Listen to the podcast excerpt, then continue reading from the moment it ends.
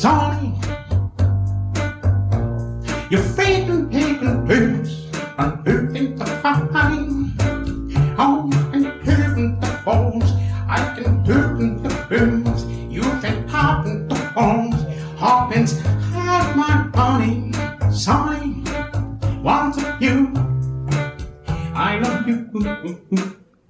toutes et à tous et bienvenue dans ce troisième épisode de Super Cover Battle, le crossover entre deux podcasts de musique, à savoir Harry Cover, le podcast animé par l'ami Maxime. Bonjour Maxime. Salut Damien. Et écoute ça, donc euh, le podcast de bah, de moi, Dame tout simplement, podcast d'analyse musicale et Maxime plutôt orienté vers les reprises. Tout à fait. On en est déjà à notre troisième épisode. Le premier est sorti, on a eu plein de retours, on en a parlé euh, pas mal dans Mhm. l'épisode 2. Et l'épisode 2, on a reçu mais des tas de listes de après l'épisode 2, c'est fou Incroyable. parce qu'on l'a pas encore sorti. on est en train d'enregistrer le troisième épisode alors que le second ne sort que dans deux jours, mais on a déjà reçu euh, pléthore de listes. Oh, pléthore. C'est comme Arthur au réveillon du 31. C'est enregistré au Ouais, voilà, c'est ça. Exactement. Et donc, du coup, on, on se fait le troisième épisode avant d'avoir sorti le deuxième. On vend la peau de l'ours, comme on dit. Euh, tout simplement parce qu'il y a des listes, on en a pas mal, on a beaucoup de morceaux à traiter, et puis on avait envie de se parler, tout simplement, et de Tout parce que c'est cool. Donc, euh, bah voilà, bon, on a fait comme la dernière fois, donc on a choisi, on va rappeler le concept rapidement. On a choisi 10 titres pour aujourd'hui, 10 titres qui vont être classés dans une liste qualitative, on va dire. On essaie de, de classer donc les reprises euh, de la meilleure à la moins bonne, on va dire tout simplement. Et pour ça, il faut que les reprises soient des reprises officielles. Alors on va tout de suite parler de comment nous envoyer les, les morceaux en question. Donc vous pouvez nous envoyer vos listes euh, via nos adresses mail respectives, donc écoutesapodcast.gmail.com ou harrycoverlepodcast.gmail.com. Et vous pouvez nous envoyer donc euh, trois listes et qui répondent aux critères suivants. Maxime, je vais te laisser reprendre la main. Alors au niveau des critères, pour qu'on puisse les considérer, bah, c'est assez simple. Il faut qu'elles soient disponibles sur les différents sites de streaming. Il faut que ce soit sorti de façon officielle, pas de live pirate. Même un lien qu'on trouverait juste sur YouTube, c'est un peu un peu juste. C'est mieux qu'elle soit sur euh, sur les plateformes de streaming tout simplement. Et euh, il faut que la chanson soit à peu près connue, on va dire de la majeure partie du public. Après, si le groupe qui la reprend est un peu plus confidentiel, c'est pas grave, mais il faut dans l'idée que la chanson parle à tout le monde. Tout à fait. Et donc euh, les critères pour savoir si c'est une bonne ou une mauvaise reprise, bah, ils sont multiples, hein, tout simplement. On va avoir euh, l'originalité de la reprise, c'est-à-dire l'écart avec euh, la, la version originale parce qu'elle aurait été réappropriée dans un style différent, par exemple.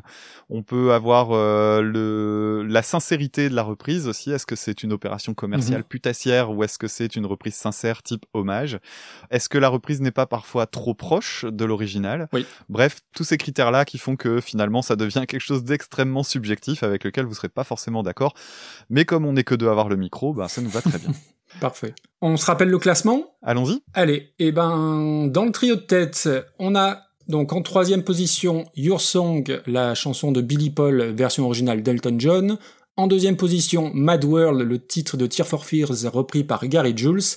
Et en tête depuis le deuxième épisode, All Along the Watchtower, la version de Jimi Hendrix. Et on a maintenant euh, 28 morceaux qui ont été classés. Déjà. Et les trois derniers sont Back in Black repris par Shakira, donc morceau d'ACDC au départ. Ensuite, euh, le morceau de Jean-Jacques Goldman, Je te donne, repris par les Worlds Apart en 96.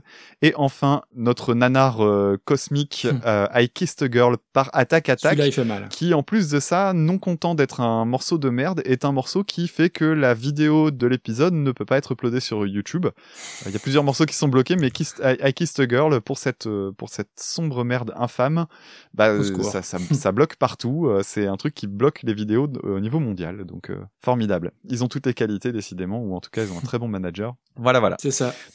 On a mis euh, de côté. Alors la dernière fois c'était Maxime qui avait mis 10 morceaux de côté. Donc quand Oui. on reçoit nos listes, euh, on a une centaine de titres maintenant. On pioche parmi les titres présents, donc on en choisit 10 par émission. On essaie de varier en termes de style et on essaie surtout de faire plaisir à tout le monde, puisqu'on a donc maintenant un certain nombre de personnes qui nous ont proposé des morceaux et on décide donc de, de piocher plutôt que faire une liste intégralement. Euh, cela dit, vous pouvez quand même euh, mettre des titres à vos listes de façon thématique, ça fait toujours plaisir de, re- Ouais. de voir revenir certains sujets comme ça. Donc aujourd'hui c'est moi qui ai choisi et comme la dernière fois, j'ai essayé de varier les styles à la fois de départ et d'arrivée pour euh, qu'on n'ait pas uniquement du métal parce qu'il faut aussi reconnaître que dans la liste qu'on a, il y a quand même énormément de morceaux typés euh, rock metal. Oui. C'est pas pour me déranger, mais euh, ça- simplement c'est vrai que apparemment c'est quand même le style qui reprend le plus. hein. Ouais, faut qu'on ait un peu de tout, donc c'est bien de, c'est bien de mixer. Oui. Avant de, de commencer, je voulais juste revenir parce que j'ai omis quelque chose sur le deuxième épisode.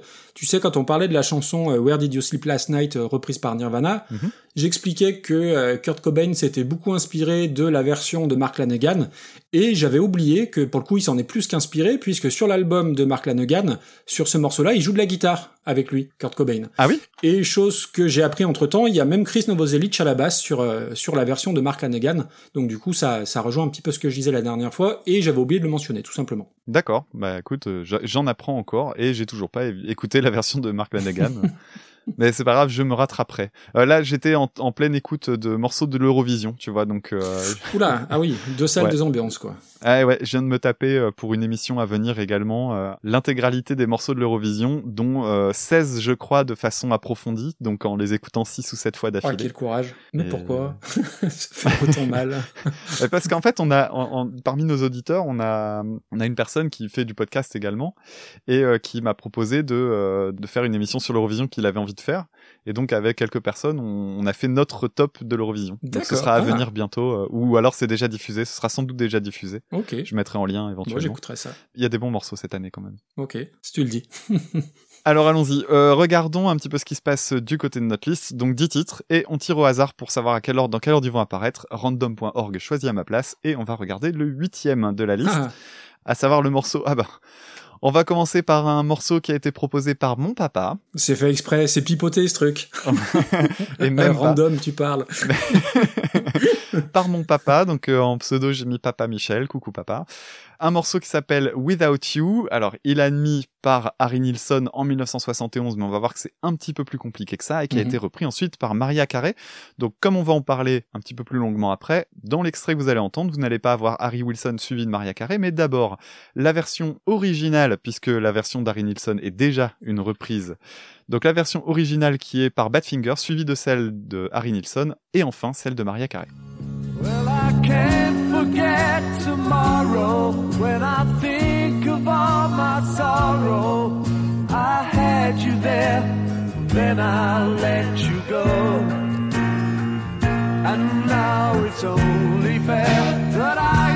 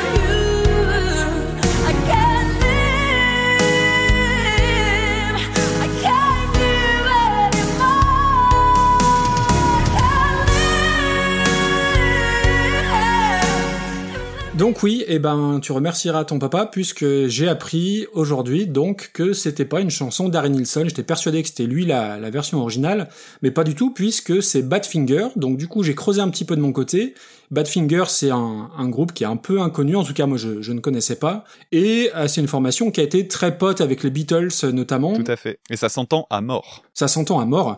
Ils ont participé à l'album All Things Must Pass de George Harrison, et je vous invite à écouter leur premier succès qui s'appelle Come and Get It, qui a été composé et produit par euh, Paul McCartney, et clairement ça sent les Beatles à plein nez.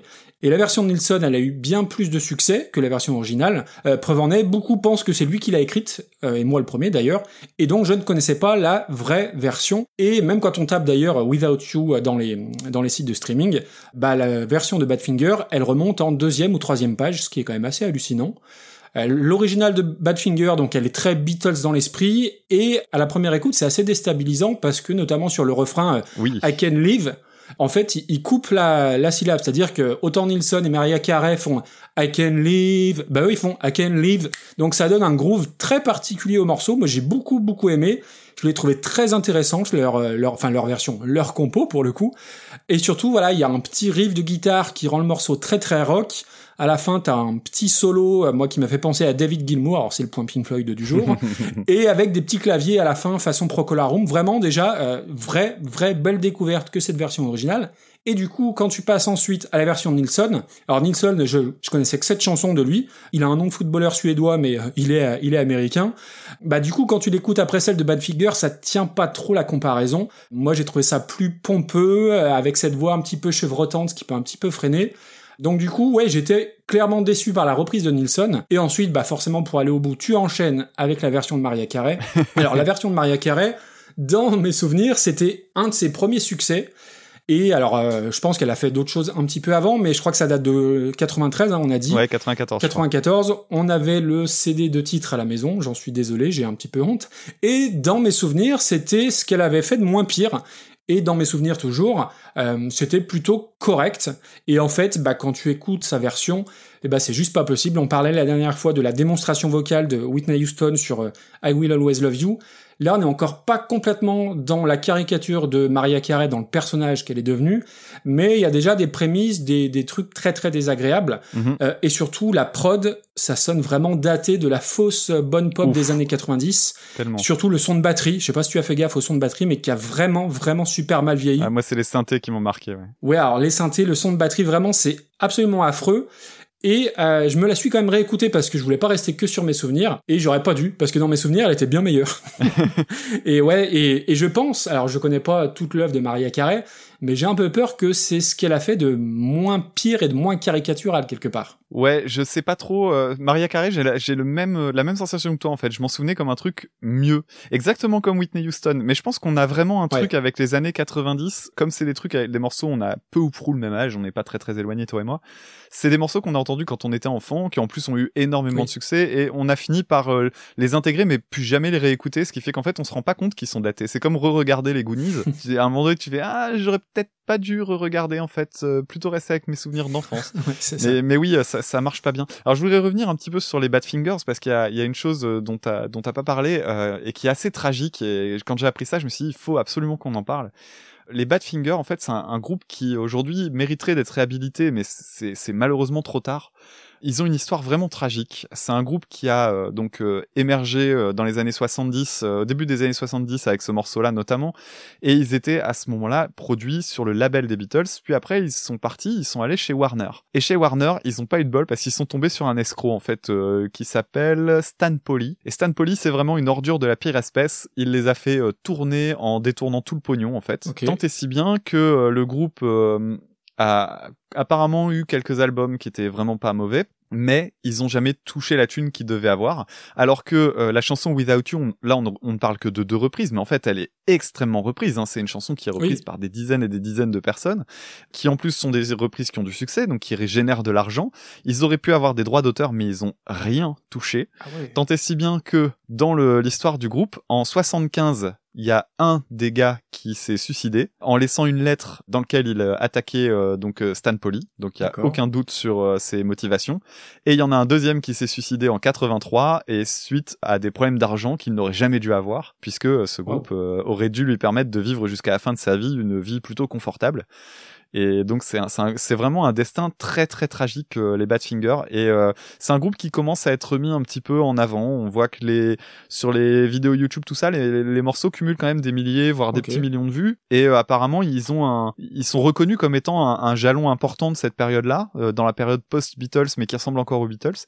Et oui, c'est un, c'est un destin tragique. Quant à la version de Harry Nilsson, je vais décevoir mon, mon papa, mais euh, je suis un peu du même avis que toi en fait. Je, je la trouve chouette, mais euh, je moi je m'en souvenais bien comme étant une chanson de quand j'étais petit, et je la trouvais chouette, mais entre deux, j'ai découvert la version de Badfinger, ce que je trouve beaucoup plus euh, modeste et du coup beaucoup plus euh, sincère, touchante si tu veux. Et le truc, c'est que c'est une version a posteriori malheureusement parce qu'en fait c'est surtout que c'est peut-être la nouveauté pour moi en fait. Oui. Le, la chanson d'Harry Nilsson, je l'ai entendue 200 fois, donc du coup, bon, bah, elle a plus ce côté magique. Malgré tout, c'est quand même une version que je trouve intéressante parce que il y a le côté pop orchestral en fait. Oui. Il y a, y a des groupes comme ça qui ont fait une spécialité de faire de la pop orchestrale, c'est-à-dire vraiment des morceaux pop euh, très basiques en fait, mais derrière lesquels on va mettre des, des cordes et tout, mais vraiment avec des très beaux arrangements. Et ça, c'est un des précurseurs. Et c'est un morceau qui est important en fait pour ça et qui est euh, vraiment joli.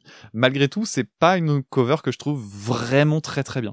Et la version de Maria Carey, tu l'as dit, euh, en fait, au début, quand on l'écoute, ça passe. En plus, elle commence. Alors, Maria Carey, c'est une chanteuse assez extraordinaire techniquement. Oui. Elle fait partie des personnes qui ont le record du nombre d'octaves. En plus, elle fait le chant sifflé, qui est un truc de malade, qui est vraiment très très impressionnant. Donc, elle a une vraie technique vocale. Dans la chanson, elle commence dans un registre assez bas pour elle, et je trouve que c'est sympa d'avoir ce côté euh, voix un peu soufflée et tout. Mhm. Et moi, dans mon souvenir, il me semblait qu'elle partait encore plus haut, et en fait, non. Donc, en fait, quand elle fait le Live Without You euh, vraiment fort haut, c'est limite les moments les plus agréables du morceau, en fait, parce qu'à ce moment-là, c'est pas trop démonstratif. Les moments démonstratifs, c'est tous les, les, les fins de phrases, Oui. et là où elle fait des... Ouais, les vibes, et là, c'est tu dis, oh putain, c'est, comme tu disais tout à l'heure, hein, ça, ça a lancé une mode euh, insoutenable. Alors, moi, ce que je te propose, c'est que comme on a deux reprises vraiment très différentes, la dernière fois, on avait traité de, euh, je sais plus de qui, mais euh, pour qui on avait fait Ah oui, un- c'était pour Beyond the Sea. on avait classé de la même manière parce que c'était finalement les mêmes les mêmes chansons en fait. L'interprétation a compté très peu. Là, je pense vraiment qu'il faut séparer les deux. On pourra pas faire autrement. Ah, donc tu veux classer les deux? Ouais, je pense qu'il je pense qu'on gagnerait à classer euh, Harry Nilsson lui aussi. Ouais. Eh ben, commençons par la version d'Aaron Nilsson, alors. Alors, est-ce que tu as une idée de où ça irait? Donc clairement, c'est une bonne reprise. Donc je le vois Oui. pas je le vois pas dans du milieu pur, tu vois, je le vois quand même au-dessus, euh, mais euh, ça ira pas forcément très très très haut. Pour moi, c'est ventre mou du, du classement. Euh, alors, on, on va prendre le point de repère. Satisfaction de Divo, tu vois au-dessus ou au-dessous? Je le vois au-dessus quand même de Tu Divo. vois au-dessus? Ouais, je, bah je le vois au-dessus de Whitney Houston, c'est évident. Je le vois au-dessus de Natasha Atlas. Ouais. Je le vois au-dessus de Starlight. Hein. Ouais, on va aller doucement, doucement. En dessous de Cheryl Moi, Crow. je le vois même au-dessus de, en dessous de Cheryl Crow. Ouais, Cheryl Crow, pour moi, c'est au-dessus. Cheryl Crow, la, la reprise de Sweet Child O' Mine. Eh ben, faisons ça alors. Faisons ça entre Sweet Child Ok. of Mine et euh, Another Brick in the Wall par euh, Korn. Allez. Donc Harry Nilsson, c'est pas une place dégueulasse. C'est 13 e place. C'est pas mal. Alors, je me suis planté dans mon copier-coller, j'ai mis, j'ai mis Maria Carey. c'est pas le bon plan. C'est, bien trop haut pour Maria Carey. Reprenons. Alors, Maria Carey pendant ce temps-là. Euh, On parlait de Whitney Houston, ça, ça va être évident qu'il va falloir regarder euh, par rapport à elle. Pour moi, c'est en dessous de Whitney Houston. C'est très très largement en dessous. Ah ouais, quand même. Bon, remarque, il y a Divo en dessous, donc euh, moi je me dis, bon, on peut le mettre Oui. en dessous de Divo, ça me va. hein. Euh, honnêtement, je préfère écouter Faith par Limp Bizkit que euh, Without You par Maria Carey. Bah écoute, euh, tu me prends par les sentiments là en parlant de Limp Bizkit, hein, donc euh, moi je peux pas discuter Donc derrière du ça. coup, est-ce que par rapport à Mon Légionnaire, Ah ouais, si si c'est au-dessus de mon légionnaire. je vais dire une phrase terrible, mais je préfère écouter Maria Carey à cette chanson de Serge Gainsbourg. c'est absolument Moi terrible. je préfère écouter Maria Carey à, à cette chanson de Serge Gainsbourg aussi et d'autres de Serge Gainsbourg, donc c'est très bien. Ok, bon bah, Ok, parfait. on est d'accord. Donc on est d'accord que. Maria Carey est bien meilleure que Serge Gainsbourg. Parfait. Ça fait bizarre. mais... 25e, 25e place. Exactement. Alors, retournons sur random.org et voyons ce que nous dit la suite. On va traiter le troisième morceau, monsieur.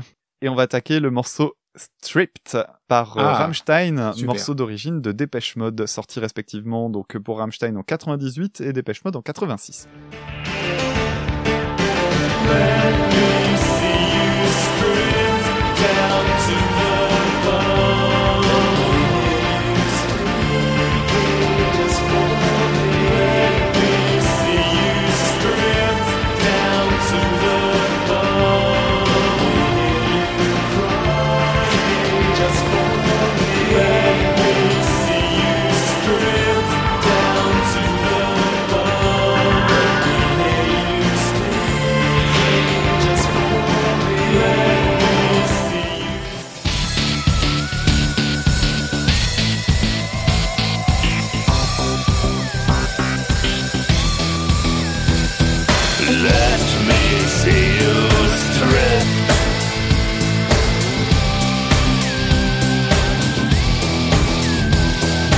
Let me see you strip.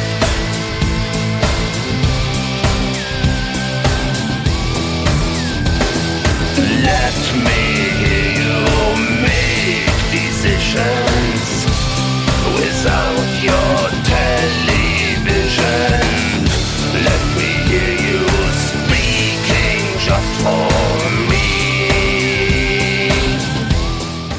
Alors, euh, Stripped, bah Stripped, en fait, euh, moi, je t'avoue, j'ai connu d'abord par Rammstein parce que j'étais pas un, j'ai pas la culture Dépêche Mode, c'est une culture que j'ai acquis plus tard. Et Dépêche Mode, c'est un groupe que aujourd'hui j'aime beaucoup. Mais à l'époque, en 98, à 12 ans, euh, je suis tombé sur Stripped euh, largement avant de tomber sur Dépêche Mode. Ok. Et euh, c'était pas un morceau que j'aimais tant que ça chez Rammstein, et ça s'est bonifié avec le temps, on va dire. Sachant que la, le morceau de Rammstein a été connu pour une euh, très très grosse polémique. Je sais pas si tu es au courant. Ah non, du tout. Je vais t'expliquer un peu parce que c'est, on est obligé de parler de ça parce que le morceau Stripped est lié à cette polémique vraiment. Le morceau de, de Rammstein a été euh, illustré par un clip vidéo. Et ce clip vidéo, c'est un clip euh, qui reprend des images d'un film qui avait été réalisé pour les Jeux Olympiques de 1936 Ah, et qui avait été filmé par Leni Riefenstahl. Et Leni Riefenstahl, c'était une réalisatrice qui a été euh, très très appréciée par Goebbels, euh, qui a été très très appréciée par Hitler bah, qui du coup a été rapproché par euh, par ces, ces deux personnes et qui euh, par la suite a travaillé dans la propagande nazie. Et donc le morceau, le, Mhm. le, le clip utilise en fait euh, l'imagerie du film de Leni Riefenstahl. Alors qu'on soit d'accord, hein, le, le, le, le film date de 1936, donc on est avant la Seconde Guerre mondiale. Ça n'empêche que bon, l'idéologie nazie, on savait déjà à peu près dans quelle direction elle allait, quoi. Et oui, oui. Mais il y a tout un truc qui est assez intéressant, c'est que d'abord, Leni Riefenstahl, euh, aujourd'hui, elle a été grandement réhabilitée en fait par le monde du cinéma parce que c'était une personne extrêmement novatrice dans son rapport à l'esthétique. D'ailleurs, on en parle, on parle d'elle, il y en a beaucoup qui la connaissent parce que c'est euh, un nom qui revient très très souvent dans le film Inglorious Bastards, puisque le, le personnage du, du jeune soldat euh, qui dragouille Mélanie, Mélanie Laurent, en fait, passe son temps à parler du film Pitts Palu, qui est un film dans lequel jouait Leni Riefenstahl puisqu'elle était également actrice. Et en fait, le, le truc autour de, de ce clip, c'est que il est méga beau. Il est vraiment Ah, méga beau. C'est de l'esthétique noir et blanc, évidemment, pour l'époque. T'as des plans où tu vois des plongeurs, mais c'est filmé par en dessous, du coup tu vois les nuages au-dessus d'eux, t'as l'impression que c'est un effet visuel alors que pas du tout. C'est super joli. En plus ils ont euh, donc le montage fait que euh, les, par exemple le début, le moment où les guitares arrivent, on voit un mec qui est en train de lancer un disque et euh, bah, la, la scène elle est filmée en contre-plongée et du coup ça lance la dynamique du morceau. Enfin ça, vraiment c'est un clip qui au niveau esthétique est super étonnant et vraiment très très réussi, mais qui a été euh, lié à un problème de d'idéologie parce que forcément oui. qui dit personne qui chante en allemand en plus du métal, c'est forcément des gros nazis. Et en fait, il y a eu une polémique parce que ben ce qu'on voulait transmettre comme idéologie auprès de Rammstein, c'était de dire ah, regardez, c'est des Allemands qui font de la musique martiale, donc c'est forcément euh, ils sont forcément un peu d'extrême droite même s'ils le montrent pas. Bah après, ils ont quand même souvent joué sur cette ambivalence, Aussi. euh, Rammstein. Aussi et c'est ça et justement c'est un c'est un sujet que je trouve intéressant parce que euh, faut vraiment comprendre l'Allemagne, elle a une histoire euh, très particulière hein. et euh, le clip sort en 98, le clip est plus proche de la fin de la chute du mur de Berlin que euh, de que de la Seconde Guerre mondiale. Mm, à Et t'as t'as tout un truc sur l'histoire allemande, l'histoire contemporaine allemande, l'identité des jeunes Allemands.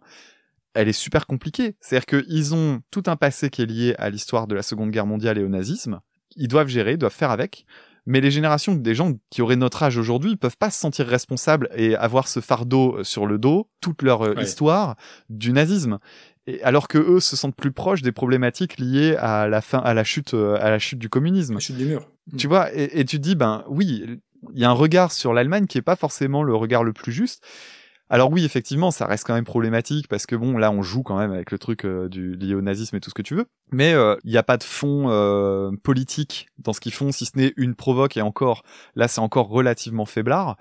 Euh, c'est vraiment un, truc assez euh, assez bizarre et euh, moi j'ai re-regardé le clip hier et je trouvais que le clip était vraiment assez épatant euh, visuellement mais euh, c'est vrai qu'il y a toute cette polémique Et puis à vérifier, mais il me semble qu'il y a un des, un des membres des Rammstein qui est, qui est né à l'Est, il me semble. Je, je suis pas Euh, sûr, ouais, à vérifier. c'est c'est pas c'est pas le seul. Je crois je crois qu'il y en a une grosse partie en fait qui est Ah née oui, à l'est. ok. hein.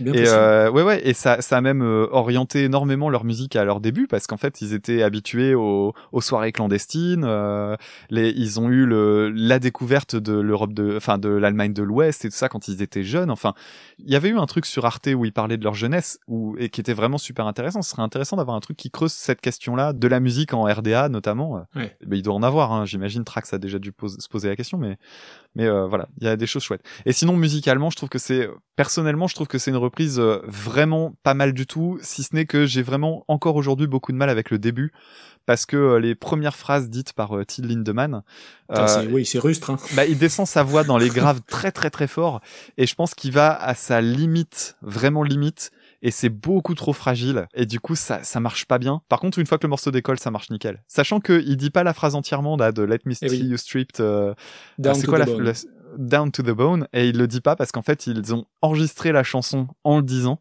et en fait comme il est vraiment allemand pur et dur et qu'il maîtrise pas du tout l'anglais euh, ça sonnait dégueulasse et donc ils ont coupé la phrase voilà pour le fun fact Ouais. Alors donc Stripped, alors déjà moi je suis un gros gros gros fan de Dépêche Mode, je trouve que c'est un groupe qui est absolument incroyable, j'en ai déjà parlé dans plein plein d'épisodes.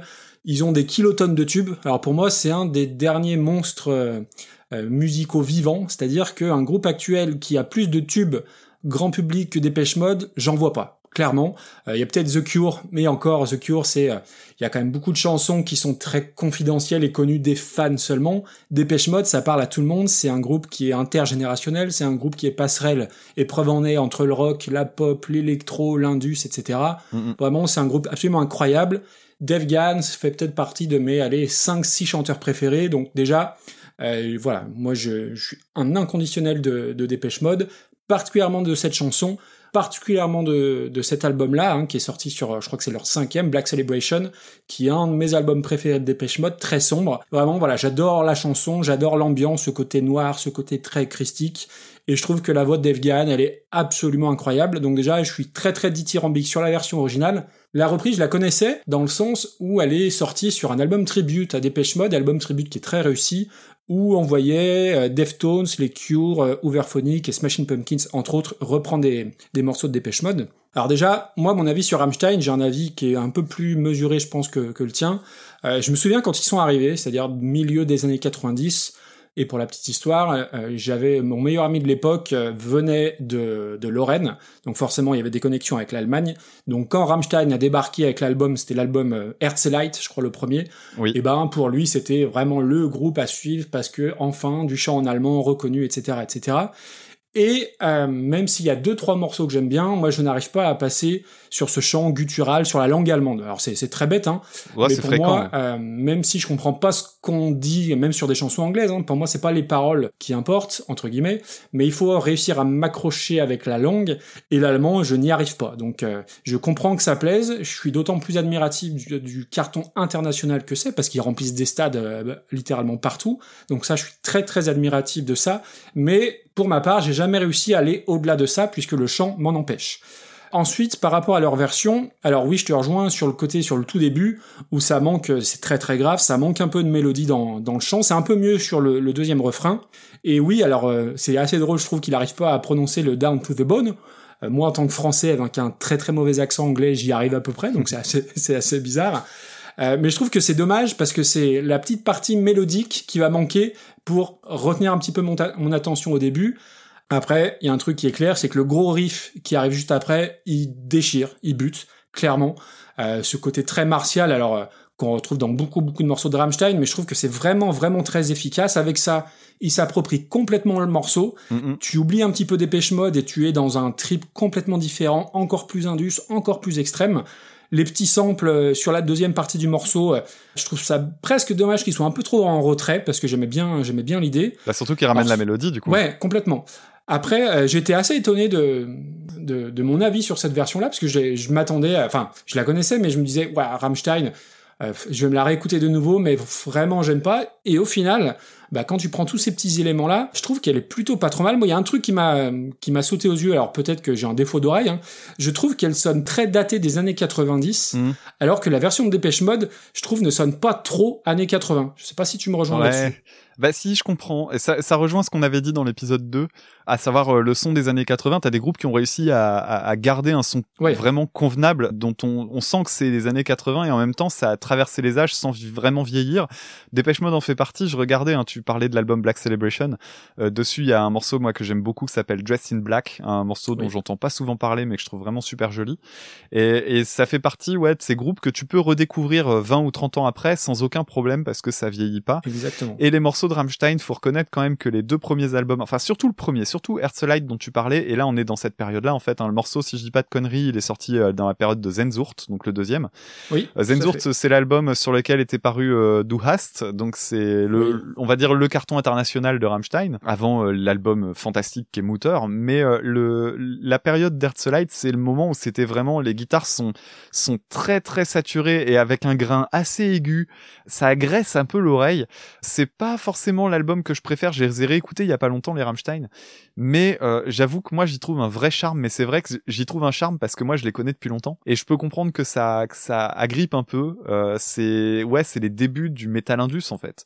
Oui. Euh, tu t'auras peut-être la même impression en écoutant du Ministry euh, première date ou ce genre de truc quoi. Possible, tout à fait. Mais je trouve que la chanson fait plus son âge que la chanson de Dépêche Mode en elle-même. Je comprends, je comprends. Mais je suis content de t'entendre dire du bien de, de cette chanson de Rammstein parce que, que vu comme t'avais démarré, je m'attendais à ce que tu cartonnes, mais ça fait plaisir. Ah ben je suis objectif quand même. Sachant qu'il y a aussi un autre truc, c'est que le morceau, en fait, il est devenu très connu en live, parce que même s'il est pas sur une sur la discographie de Rammstein en elle-même, elle est bien parue sur un album officiel, mais elle est pas, elle fait pas partie des albums. Le morceau, en fait, a été euh, très très souvent utilisé en concert pour un moment euh, que les fans de Rammstein connaissent bien, qui est le moment où soit Flake, donc c'est-à-dire le claviériste, soit euh, Oliver Riddle, le bassiste, monte sur un canot gonflable et va haranguer la foule euh, sur un canot.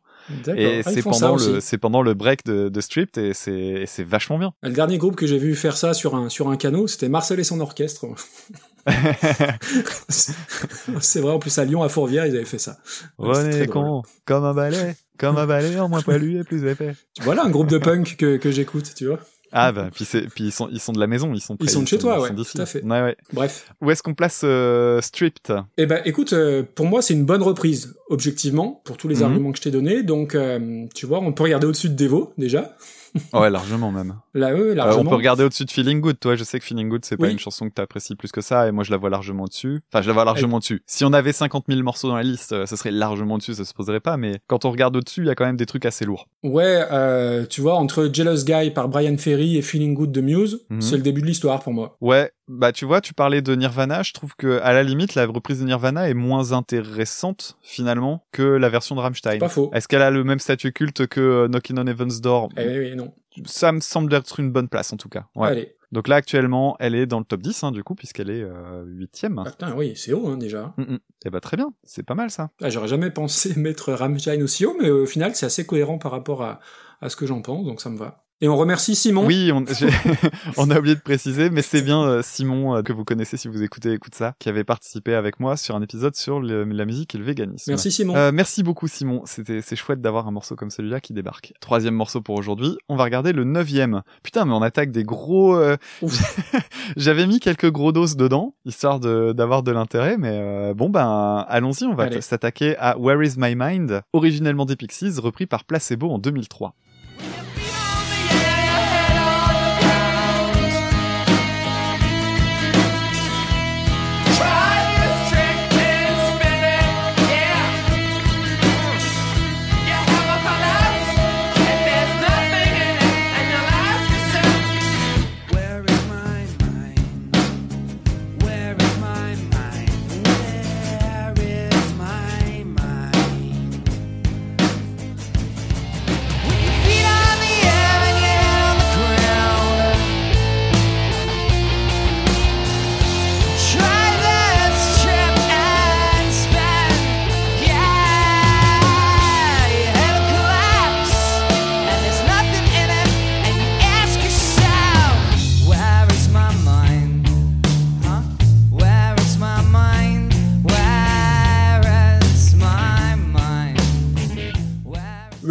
Mind des Pixies par Placebo. Alors déjà, on va me jeter des pierres, mais les Pixies, ça fait partie de ces groupes absolument incontournables pour tout amateur de rock, et euh, je suis passé complètement à côté, j'y arrive pas. J'ai essayé, j'ai essayé Doolittle, j'ai essayé Trompe le Monde, j'ai même vu Frank Black en concert dans le cadre d'un festival, et je n'arrive pas à accrocher. Je comprends pas pourquoi, parce que sur le papier, euh, c'est vraiment... euh, voilà, le côté rock alternative, grunge, c'est vraiment ma culture musicale.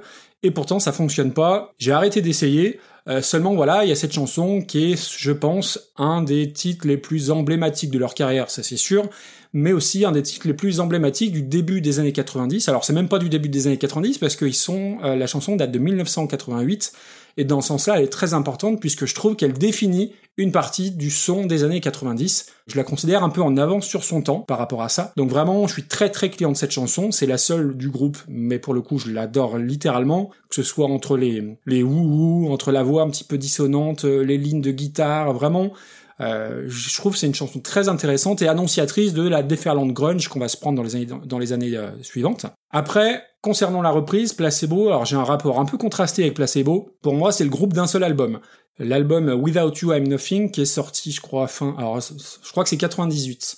C'est Mhm. pour moi un des disques les plus intéressants, les plus importants de la fin des années 90. C'est un disque que j'ai poncé littéralement, que j'adore d'un bout à l'autre. Ils étaient au top hein, à ce moment-là, c'est leur deuxième album, invité sur scène pour les 50 ans de David Bowie au Madison Square Garden, etc., etc. Pour tous les autres albums qui ont suivi, je suis beaucoup plus nuancé, hormis deux trois singles à droite à gauche et encore. Euh, je trouve que c'est devenu un peu avant Coldplay le groupe de rock préféré des gens qui aiment pas le rock en fait. Tu vois un peu ce que ce que je veux dire? Mhm. Et cette reprise là, alors elle est très fidèle à l'original et elle va symboliser ce qui fait se démarquer Placebo, à savoir cette voix de Brian Molko très particulière, un peu nasale, mais sur ce titre ça marche pas, elle est complètement insupportable, on dirait du très très mauvais James Blunt, c'est pour dire un James Blunt qui aurait trouvé une guitare électrique entre temps, mais vraiment je trouve que c'est raté complètement. Alors je sais qu'ils ont fait un album de cover, Placebo, et pour les besoins de l'émission j'ai réécouté quelques titres. Ce qu'il y a de fou, c'est que ce Where is my mind, c'est pas la pire et très très très loin de là. Je pense qu'il y a des classiques, tu vois, qu'il qu'il faut pas toucher. Et cette chanson des Pixies, euh, je pense que clairement, c'est vraiment, vraiment pas une bonne idée. J'ai vraiment, j'ai détesté cette reprise. Bah écoute, il y a un truc sur lequel je te rejoins, c'est que euh, j'ai déjà eu l'occasion d'en parler dans l'émission, mais euh, les Pixies, pareil, exactement pareil, ça coche toutes les cases pour que j'écoute, mais j'ai jamais, malgré plusieurs tentatives, c'est un groupe qui m'a jamais parlé et je, je ne peux que constater leur, leur aura en fait, mais sans que ça Oui. m'accroche davantage. Et euh, pour euh, ce qui est de Placebo, alors tu disais groupe d'un seul album, je dirais groupe de deux albums à la limite, parce qu'il y a aussi Black Market Music qui était pas dégueulasse, euh, qui était sorti un peu après, mais euh, Ouais, il est moins, moins mauvais que les autres, ouais. pour moi, c'est deux albums qui ont le ce que j'appelle et qui va me faire détester euh, le syndrome Foo Fighters, c'est-à-dire euh, avoir sur l'album deux pépites monstrueuses qui deviennent des quasiment des Easton classiques et après euh, le reste c'est des fillers euh, de plus ou moins Ouais. bonne qualité. Euh, Dans le cas de Foo Fighters, ça reste des fillers de bonne qualité, mais euh, t'enlèves les deux morceaux euh, qui sont vraiment des instant classiques, c'est vraiment le terme. J'accroche pas au reste et euh, Without You I'm Nothing, tout comme Black Market Music, c'est pareil. Il y a euh, les morceaux qui tranchent et le reste. Et euh, donc c'est pas un groupe que j'affectionne plus que ça. Je trouvais que la personne de Brian Molko était plutôt sympathique. En plus c'est un francophile, donc euh, il avait Oui. euh, il y avait ce côté qui fait que ça a marché en France aussi. Donc ça c'était plutôt sympa. Vrai. Et pour ce qui est de la reprise, bon, je suis comme toi, hein, le morceau, euh, évidemment, tu, tu peux pas passer à côté. J'en ai déjà parlé pas mal dans un zig de pod où j'avais expliqué le principe de la dissonance avec les chœurs sur la, la partie d'intro qui se répète à la fin. Mhm. Bon, moi c'est un morceau que je connais par cœur maintenant, comme tout le monde, grâce à plein de trucs, notamment Fight Club. on va pas revenir sur la scène de fin. euh. Puis elle Voilà. est facile à jouer à la guitare. Ouais aussi. Alors moi, tu vois, pour le coup, euh, j'avais déjà beaucoup trop avancé techniquement pour trouver ça intéressant. Moi, c'est mon niveau, tu vois. mais euh, mais c'est vrai que ça fait partie des classiques de quand tu débutes à la guitare. Cela dit, pour la reprise, euh, alors je vais pas mettre un énorme carton rouge euh, comme tu l'as fait, mais je trouve malgré tout c'est une reprise inintéressante au possible pour une raison toute conne, c'est que j'ai comparé vraiment les deux et j'ai l'impression d'écouter la même chanson en moins bien, mais pas euh, pas beaucoup moins bien, mais juste ça a pas grand intérêt quoi. Ouais, donc elle est au mieux inintéressante. Ouais, c'est ça. Moi je la vois vraiment comme euh, ah ouais ils ont fait ça, bah pourquoi ils l'ont enregistré en fait? C'est ça. Donc pour moi, c'est du méga ventre mou et j'ai pas grand chose à dire de plus quoi. Le seul truc, ouais, c'est ça, c'est je trouve que bah la voix, euh, la voix, elle est finalement assez proche de celle de Frank Black euh, sur euh, sur cette version. Et ah oui, si un, un autre truc quand même, la prod de la reprise est absolument dégueulasse. Oui, oui, c'est vrai. Black Market Music et Without You I'm Nothing sont des albums qui sont bien produits. Ce morceau-là, c'est une honte. Hein. En termes de mixage, Ouais. c'est pourri. Hmm. Donc euh, ouais, pour moi, c'est pas, c'est vraiment pas bien. Et on remercie Frédéric pour sa proposition. Oui, oui, pardon. Heureusement Putain, que t'es on là. manque à tous nos devoirs. Mais ouais, on, on, on n'est pas bon. Merci Frédéric, c'est très On est sympa. pas bon. Qu'est-ce qu'on fait de ça? Alors tu vois, moi je regarde euh, Bohemian Rhapsody, qui était pas raté mais qui n'apportait rien. Mhm. Euh, du coup, si on est cohérent, faut regarder à peu près dans dans cette partie-là du classement. Ouais, je me dis que Maniac de Carnival in Call essaie quand même d'en faire autre chose. Même Face, tu vois. Ouais, ouais. Ça pourrait être en dessous de Serge Gainsbourg, parce que Serge Gainsbourg, même si je n'aime pas, il y a une appropriation, peut-être un peu à outrance d'ailleurs. Ah mais laisse tomber. Je viens de voir Maria Carey, ça, ça doit aller au-dessus de Maria Carey, c'est pas possible. Ça va au-dessus de Maria... Bon, bah juste au-dessus de Maria Carré, en dessous de Limbiskit. Ouais. Comme ça, j'ai encore un deuxième truc. euh. Ouais, ça me va, c'est bon. ah, c'est trop beau, grâce à ça, je vois Limbiskit qui ne descend pas. Et je suis trop content. Donc 27e. Hein. 27ème, euh, je l'ai mise euh, en dessous de Maria Carré, c'est bien ça. Non, au-dessus de Maria Carré. Tu veux au-dessus ou en dessous de Euh, Maria oui, Carré au-dessus. Oui, oui, au-dessus. Au-dessus, pardon. Donc j'ai fait, une- Au-dessus, j'ai au-dessus. fait une fausse manip. Ok, Oui, 26e, c'est ça. Ça a coupé tout à l'heure au téléphone, tu disais du mal des Foo Fighters, c'est ça? Un petit peu. Ouais, non, non, mais je suis, je suis assez de ton avis. Pour moi, c'est un groupe tellement surestimé. Moi, je trouve pas surestimé parce que je le trouve vraiment très bon en concert, par exemple. Mais j'insiste vraiment sur le terme euh, instant classique parce que vraiment, quand ils sortent des morceaux qui sont des bons morceaux, c'est des morceaux, t'as plein de groupes, ils feront jamais aussi bien. Ils te font des trucs qui sont des tueries euh, absolument incroyables. Par contre, en contrepartie, le reste des albums t'emmerde. Mais vraiment. Bah oui, oui, c'est- pour moi, c'est un, c'est un groupe un peu à single. Et après, euh, moi, j'adore la personnalité de Dave Grohl et je pense que c'est ça aussi qui fonctionne parce que le mec, euh, c'est le mec le plus sympa de la Terre, manifestement. Ouais. En live, il déchire et puis il connaît la planète entière. Mais j'ai essayé pareil, j'ai essayé nombre d'albums de les écouter en plein. Pour moi, ça tient pas la distance. Non, c'est un, un groupe pour moi où tu peux te faire un méga best-of qui tuera euh, tous les autres best-of Ouais. de la planète parce que des tubes, ils en ont plein. Mais euh, bon. Ah, Tu vois, quand je dis ça, on me jette des pierres, mon mec. Ouais, moi aussi, mais c'est- l'avantage du podcast, c'est que t'es planqué derrière ton micro et hop. Eh oui. Non, puis en plus, l'avantage Euh, du podcast aussi, c'est que tu tombes toujours sur des personnes qui sont d'accord avec toi. Oui, La oui, preuve oui. en est, toutes les personnes qui sont venues vers moi en me disant que Pink Floyd les faisait chier. Et je vous en remercie, je vous embrasse. Et en même temps, on a reçu un nombre de listes avec des Pink Floyd, c'est assez hallucinant. Oui. Donc, Comme quoi, les gens, les gens ont bon goût. si on veut. Et euh, par contre, je suis très déçu parce qu'on a assez peu de Goldman, mais c'est parce que Goldman, on n'y touche pas, euh, on reprend pas. Bah, on attend Giga Music, ils ont encore pas participé, ils vont certainement t'envoyer deux, trois morceaux. t'es un méchant, t'es un méchant. Alors, continuons. Donc, random.org a choisi la dixième reprise dans la liste du jour, à savoir une reprise de Jean-Baptiste Chelmerdine. Alors, je vais revenir sur qui est Jean-Baptiste Chelmerdine dans un instant. Reprise donc du morceau de Lenny Kravitz, Are You Gonna Go My Way?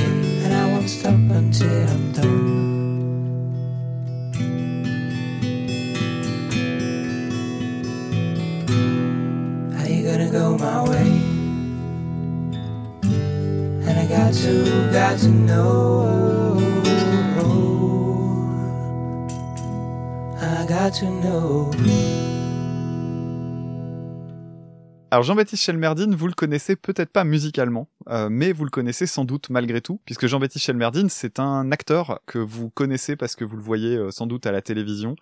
Il a jou- notamment joué euh, un des membres de l'équipe de Éric Judor dans Platane, et il est connu surtout pour son rôle récurrent dans la série Mes chers voisins sur TF1. C'est euh, le monsieur blond. Apparemment, c'est un dragouilleur euh, dans la série Mes chers voisins, mais comme je regarde pas les, les programmes de TF1, bah, je peux pas, je peux pas m'en assurer. Et euh, il se trouve que Jean-Baptiste est un auditeur d'écoute ça, et donc il m'a proposé sa chanson, et elle cochait la case de la sortie officielle, puisqu'il a essayé de se lancer dans la musique il y a quelques années. Euh, Il y avait un album qui était en préparation, et euh, le morceau le plus fini qu'il a sorti en tant que single, c'était sa version de Are You Gonna Go My Way Donc une reprise euh, version très très très différente de ce qu'on entend chez Lenny Kravitz. La chanson de Lenny Kravitz, moi, pour tout dire, je vais pas me faire que des copains, mais c'est une chanson qui commence franchement à me casser les noix parce que même si c'est un grand classique du rock moderne, encore que c'est quand même 93, je me suis rendu compte de ça, moi je pensais qu'elle était de 99 ou 2000. Non, En fait, elle est assez vieille hein. et euh, malgré tout, euh, ça s'entend pas hein, parce qu'en termes de prod, tu pourrais avoir l'impression qu'elle est Eh sortie il y a- il y, a 10 ans, euh, même il y a 3 4 ans, ça, ça passerait tout seul. C'est une chanson qui a une patate d'enfer, c'est une chanson qui a été euh, enfin à jouer, c'est un un énorme kiff ce, ce riff, il est vraiment super. Mais c'est un morceau, j'en ai marre de l'entendre en fait, tout simplement. Maintenant, j'entends plus que les gimmicks à l'intérieur et du coup, c'est un morceau que j'apprécie peu. Quand j'ai vu le titre Are You Gonna Go My Way, je me suis dit oh non, j'ai pas envie d'écouter cette chanson-là. Et puis finalement, euh, la version en fait est très différente. Hein, vous l'avez entendu, c'est une version plutôt euh, orientée folk. Moi, ça m'a vachement rappelé, mais vraiment là en fait, j'essaie de me la rechanter dans la tête. Et en fait, tout de suite, ce qui vient, c'est euh, Hello Darkness, My Old Friend. Le- les premières phrases de euh, Sound of Silence par euh, Simon et Garfunkel. Ah oui. Donc la version de Jean-Baptiste Chelmerdine, il y a pas mal d'harmonisation dans les voix, il y a un instrumental qui est euh, tout en douceur avec de la guitare acoustique, euh, plein de petits bruits, c'est tout voluptueux et tout ça. Pour être tout à fait euh, sincère, euh, en voyant euh, arriver euh, cette reprise-là, je me suis dit, bah, je connais pas, c'est un gars de la télé qui veut faire de la musique, euh, voyons voir ce que ça donne. Et je trouvais ça plutôt pas mal, en fait. Après, je sais que toi, t'as un critère qui va beaucoup jouer, c'est est-ce qu'on ressent la, la version originale, et là, clairement pas, on a une autre chanson. Et du coup, je me suis posé la question de, mais est-ce que ça vaudrait pas davantage le coup, plutôt que de la vendre comme une reprise de Are You Gonna Go My Way, juste d'avoir d'autres paroles et d'en faire sa propre chanson, parce que c'est Oui. plutôt joli et mignon. hein. Moi, j'ai bien aimé la, la, la version, mais euh, j'ai pas du tout fait gaffe au fait que c'était les paroles, et même en les cherchant, je les reconnaissais pas. Tant qu'à faire, autant enlever les paroles, parce que du coup, ça donne un côté un peu promotionnel à la chanson, euh, genre, et regardez, c'est nos covers, alors qu'elle pourrait vivre de son de son côté, en fait. C'est c'est le, Ouais. c'est le petit bémol Mm, que j'avais là-dessus. Alors me concernant, alors déjà moi, euh, je suis pas du tout d'accord sur la chanson de Lenny Kravitz. Moi, je trouve qu'elle marche toujours aussi bien. Je suis jamais lassé de l'entendre. Pourtant, euh, je la connais depuis presque depuis qu'elle est sortie. Euh, J'ai été un gros gros fan de Lenny Kravitz, à peu près jusqu'à l'album 5 pour se situer. Mhm. Alors, tu vas dire que je suis facilement impressionnable, mais comme je suis pas musicien, j'étais très admiratif de- du côté musicien euh, multi-instrumentiste. Ouais. Sur pas mal d'albums, il faisait, il faisait à peu près tout. Donc ça, je trouvais ça absolument fou. Je l'ai vu en live à Lyon. Alors, j'ai été un petit peu déçu dans le sens où c'était déjà la grosse star hollywoodienne qui jetait ses guitares et qui semblait parler à ses musiciens comme de la merde. Donc déjà, là, ça commençait à baisser. Après, ses productions, clairement, euh, j'ai un petit peu arrêté. Euh, mais tu vois, même à l'époque où il était avec Vanessa Paradis, l'album qu'il a écrit pour Vanessa Paradis, je le réécoute très très souvent. Je trouve ça vraiment très très bien, objectivement. Cette espèce de croisement, euh, lui qu'il a eu sur ses trois quatre premiers albums entre Prince d'un côté, Hendrix, le côté plus soul, plus funk. Vraiment, je prends toujours autant de plaisir à écouter ses premiers albums, très clairement. Et je ne suis pas lassé de cette chanson, alors que clairement on pourrait, parce que c'est pareil, hein, on, on l'a entendu à toutes les sauces. Mm. Et euh, pour moi, ça fait partie des chansons de rock iconiques du début des années 90. Ouais, c'est un, un morceau qui est absolument culte. Et du coup, alors quand j'ai vu popper euh, une reprise d'Are You Gonna Go My Way, déjà j'étais un petit peu inquiet. Et puis ce qui est compliqué dans ce podcast, c'est, euh, on va dire, des gens qui nous envoient des chansons qu'ils aiment bien, les critiquer, déjà c'est un petit peu difficile, parce que euh, bah parce que t'as envie de plaire à tout le monde, et moi j'aime pas quand même pas, très clairement. Mais là, on, on passe un cap dans le sens où euh, celui qui va écouter ce qu'on est en train de dire, bah, c'est celui qui joue, c'est celui qui chante. Donc on va essayer d'être objectif, je vais essayer d'être d'être franc et sincère, sans flagornerie, sans euh, sans en faire trop. Ah, parce que tu trouves que j'ai été flagorneur? Bah bravo, bah merci. Non, non, pas du tout. Non, non, pas, pas du tout, mais je, je, c'est un préambule pour, pour ma partie. Du coup, je trouve que il a plutôt la bonne idée, c'est de pas aller sur le terrain de l'énergie, parce que c'est le meilleur moyen d'être un peu ridicule face à Lenny Kravitz, ça très clairement. Ouais. J'ai trouvé ça culotté, mais j'ai été agréablement surpris dès le départ. Les guitares, je trouve les, les lignes de guitare sont très très jolies. Le fait de doubler un petit peu les voix pour gagner en profondeur, je trouve que c'est une très bonne idée. Alors, toute proportion gardée, ça m'a fait penser à, à Fink, qui est un groupe de folk très installé, je sais pas si ça te parle, Non. euh, qui est très très adoré des adorateurs de, de folk.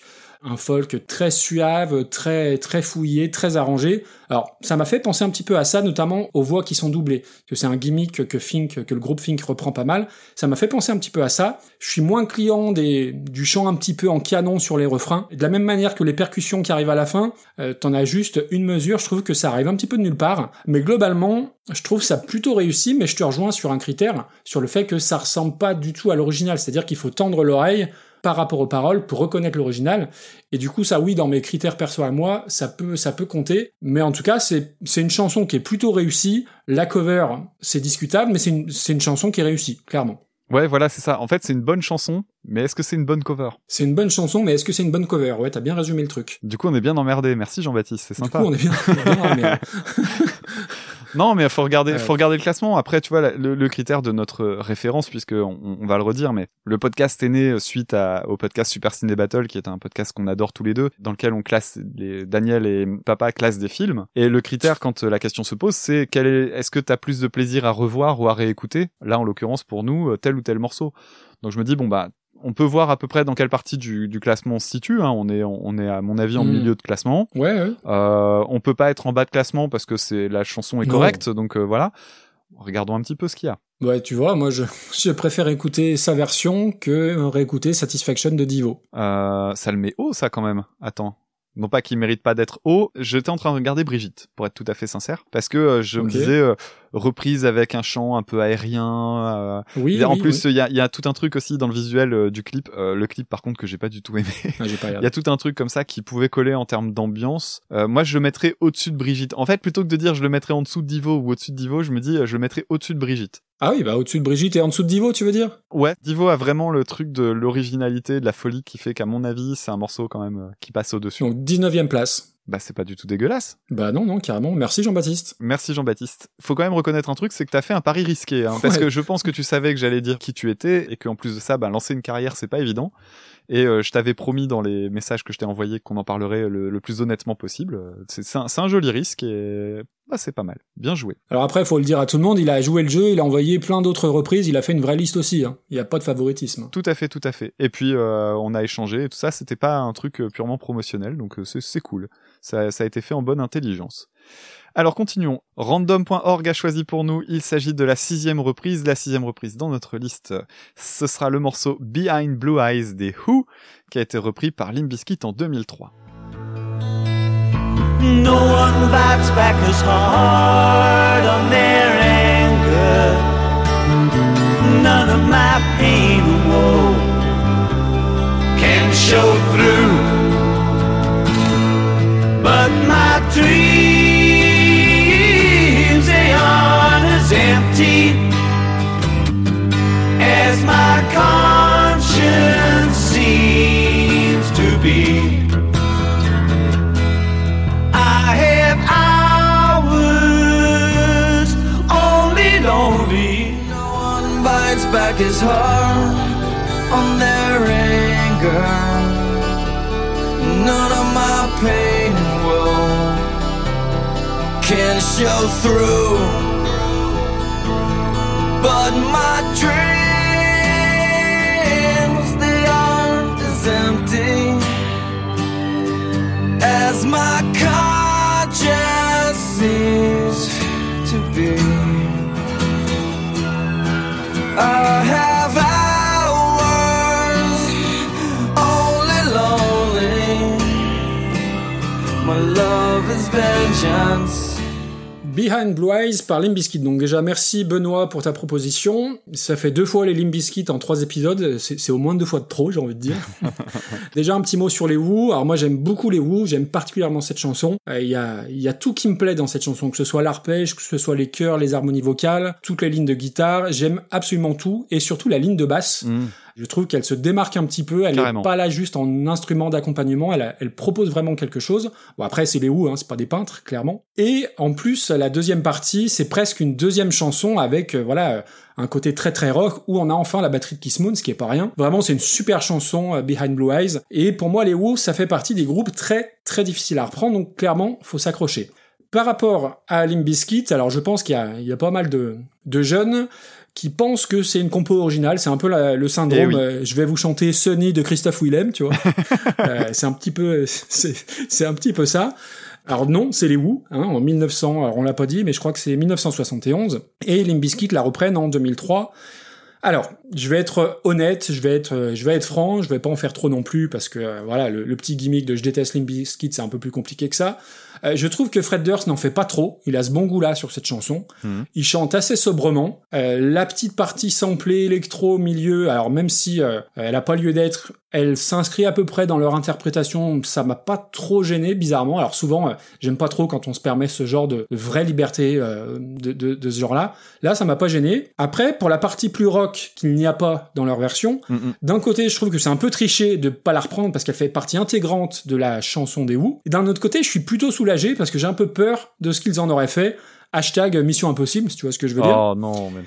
Euh, Vivement qu'on nous la propose celle-là. en gros, c'est pas la pire chanson de Limp Bizkit et alors je pense que les fans des Who encore une fois vont me jeter des pierres parce que je sais qu'ils détestent viscéralement la version de Limp Bizkit, mais je considère pas que ce soit une reprise ratée. Alors après la conclusion, c'est que les seules chansons de Limp Bizkit que j'aime, bah, c'est des reprises hein, finalement. Donc, finalement, je suis assez cohérent. Après le point faible, c'est qu'elle est sur la BO d'un très très mauvais film, hein, Gothica de Mathieu Kassovitz, c'est juste pas possible. Mais euh, globalement, parce que je l'ai je l'ai écouté une fois à l'époque, j'ai jamais remis les, les oreilles dessus, je m'attendais à passer un sale moment et en fait non. Tu vois, je, je trouve que c'est plutôt sobre et je trouve que c'est une bonne idée de pas en avoir trop fait, notamment au niveau du chant de Fred Durst. Je te rejoins. Ok. Je serais limite un tout petit peu plus méchant. Ah oui. La, la chanson des Who, euh, moi j'aime pas trop en fait la deuxième partie euh, rock. Je trouve que le début est plus joli, donc euh, c'est la bonne idée finalement sur chez Fred Durst, hein, tu l'as dit, de pas aller dans la partie rock parce que simplement la morceau le morceau fonctionnait très bien en tant qu'un comme un slow hein, d'une certaine manière.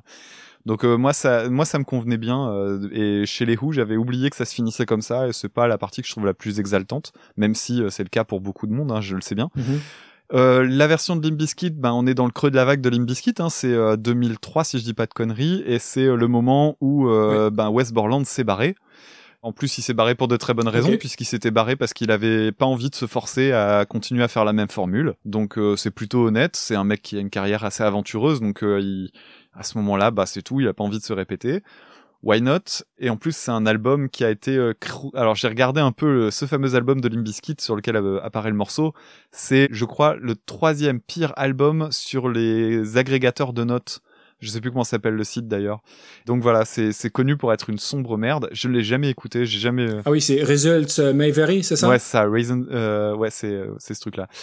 Et j'ai jamais écouté et euh, j'ai jamais eu la curiosité ni l'envie et je pense que apparemment c'est plutôt un bon choix de ma part. Pas, et la, la chanson, euh, ouais, je, je trouve pas ça très courageux de la part d'un groupe quand t'as un membre qui se barre de se sécuriser au point de sortir une reprise d'un classique comme ça en mode euh, tiens on va sortir un morceau mais on va sortir un demi morceau si tu veux. Ça c'est un truc que j'apprécie peu. Vraiment Oui, qui, oui. qui me gêne Mm. dans les groupes. Tu sens que c'est qu'on tâte un peu le terrain. Du coup, je trouve que là, le point sincérité, il me gêne un peu. Ok. Après, faut aussi voir que euh, Fred Durst, c'est un mec qui a en fait énormément d'influence de plein de styles différents. C'est un gars, enfin, tu vois, je suis allé voir Limp Bizkit en concert il y a quelques années. euh, le morceau final pour saluer le public, c'était les Bee Gees. Et tu sens bien que c'est parce que c'est cool d'écouter Staying Alive. Ah c'est pas en mode, euh, c'est- pas en mode millième degré quoi. Non, non, je pense pas du tout. Et, et Fred Durst avait bossé avec Britney Spears. C'est un gars qui est euh, qui est curieux musicalement. On peut lui trouver 50 000 défauts, mais il a il a Oui. pas. Euh, Donc du coup, je me dis cette chanson-là faisait partie peut-être pour lui d'un package de trucs qu'il aurait bien aimé reprendre.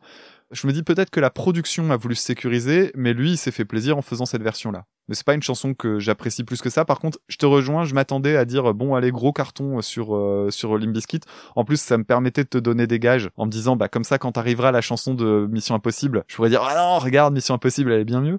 Mais euh, je suis forcé de constater que Behind Bryce n'est pas la bouse euh, dont je dont je me souvenais. Cela dit, euh, je te rejoins pas sur le sur le break au milieu que je trouve vraiment euh, balourd quoi. C'est vrai? Ah ok. Ouais, ouais. J'étais j'étais plus cool que toi avec Limp Bizkit. Non, je trouve ça très pompier euh, le le milieu là. Alors euh, où est-ce qu'on met ça du coup? Je vois pas ça comme une très très bonne chanson si tu veux. Donc euh, Ouais, dernier tiers quoi. dernier tiers, mais pas c'est pas une bouse. Donc tu vois, je regarde du côté de tu vois, je préfère Vive le feu. Ah ouais, pas moi. Ah ouais? Pas moi, pas moi, pas moi. Ah non, bah vive le feu, elle est, elle est haute euh, à ce niveau euh, grâce à toi. hein. Souviens-toi, c'est parce qu'elle avait un, elle, a- elle a aussi une plus-value, c'est-à-dire qu'elle a redynamisé un morceau qui était, qui était déjà, qui- Oui, oui, oui, oui, si tu veux. elle, elle remplit son contrat si tu veux. Donc pour toi, tu préfères écouter Vive le feu que. Ah bah, je préfère écouter Vive le feu déjà que Cheryl Crow, je te le dis. euh. Pourtant, elle est 25 places en dessous, quoi. Après, tu peux me proposer un truc. Hein. Moi, je, moi, j'aurais vu entre Vive le feu et Bohemian Rhapsody. Oui, je la vois oui, même peut-être en dessous de Bohemian Rhapsody pour un truc tout con, c'est que Bohemian Rhapsody, ils avaient quand même eu le, la force de ne pas complètement foirer un morceau sur lequel on les attendait Ouais, vraiment. cool. euh, Ouais. Donc je la vois juste en dessous à la limite. En plus, à titre classique. euh, Ok, oui, au-dessus de Maniac, en dessous de Bohemian Rhapsody, au-dessus de Maniac. Donc en 20, euh, 26e, je trouve ça Ouais. pas trop mal. Ce qui est une très très bonne place pour euh, un morceau dont on aurait pu attendre qu'il se fasse euh, bien cartonner. Ouais, mais je sais enfin, les fans des Who la détestent littéralement. Moi, Ah oui. j'ai pas trouvé ça, j'ai pas trouvé ça si pire, quoi. Et t'as raison sur un truc, c'est qu'elle est effectivement vue comme une reprise euh, qui est euh, considérée comme un comme une chanson originale. Eh ben oui. Pour la petite anecdote, je me souviens la première fois qu'on était entré en contact, euh, c'était parce que je voulais faire, un, on voulait faire une euh, un épisode sur les reprises dont on oublie qu'elles sont en fait des reprises. Exactement, c'est vrai, c'est vrai, c'est vrai. Et ben en fait, c'est un peu une façon de parasiter le truc. Bon, bah très bien. Après, si ça a permis à des, des plus jeunes d'écouter les Who, je me dis que c'est plutôt pas mal. Va pas trop sur ce terrain, sûr, je vais en reparler après. C'est vrai Ok. J'ai j'ai un Ah oui, sujet à aborder là-dessus justement. Et on m'a dit numéro 4 pour la suite, donc on va attaquer le morceau Il est 5 heures, Paris s'éveille, originellement par Jacques Dutronc, repris par Anne Pierlet. La tour Eiffel à froid aux pieds, l'arc de triomphe est ranimé. Et l'obélisque est bien dressé entre la nuit et la journée. Il est 5 heures, Paris s'éveille.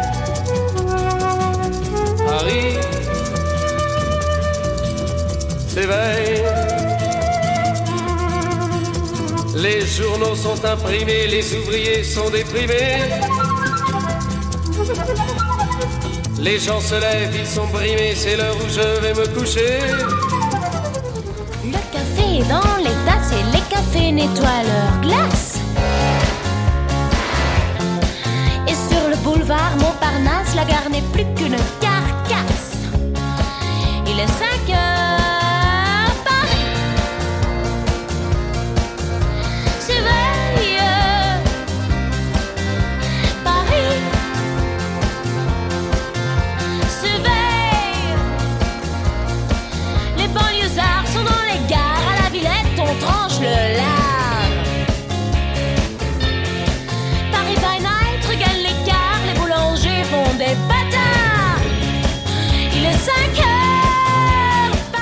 Alors, il est 5 heures, Paris s'éveille. Donc, un petit mot sur la version de Jacques Dutronc. Alors, je connais pas tout ce qu'a fait Dutronc, mais euh, j'aime assez euh, le peu que je connais, le côté dandy séducteur. Alors, j'enfonce plein de portes ouvertes, on est bien d'accord. Mais je trouve qu'il y a des vrais, il y a des vraies chouettes chansons dans son répertoire.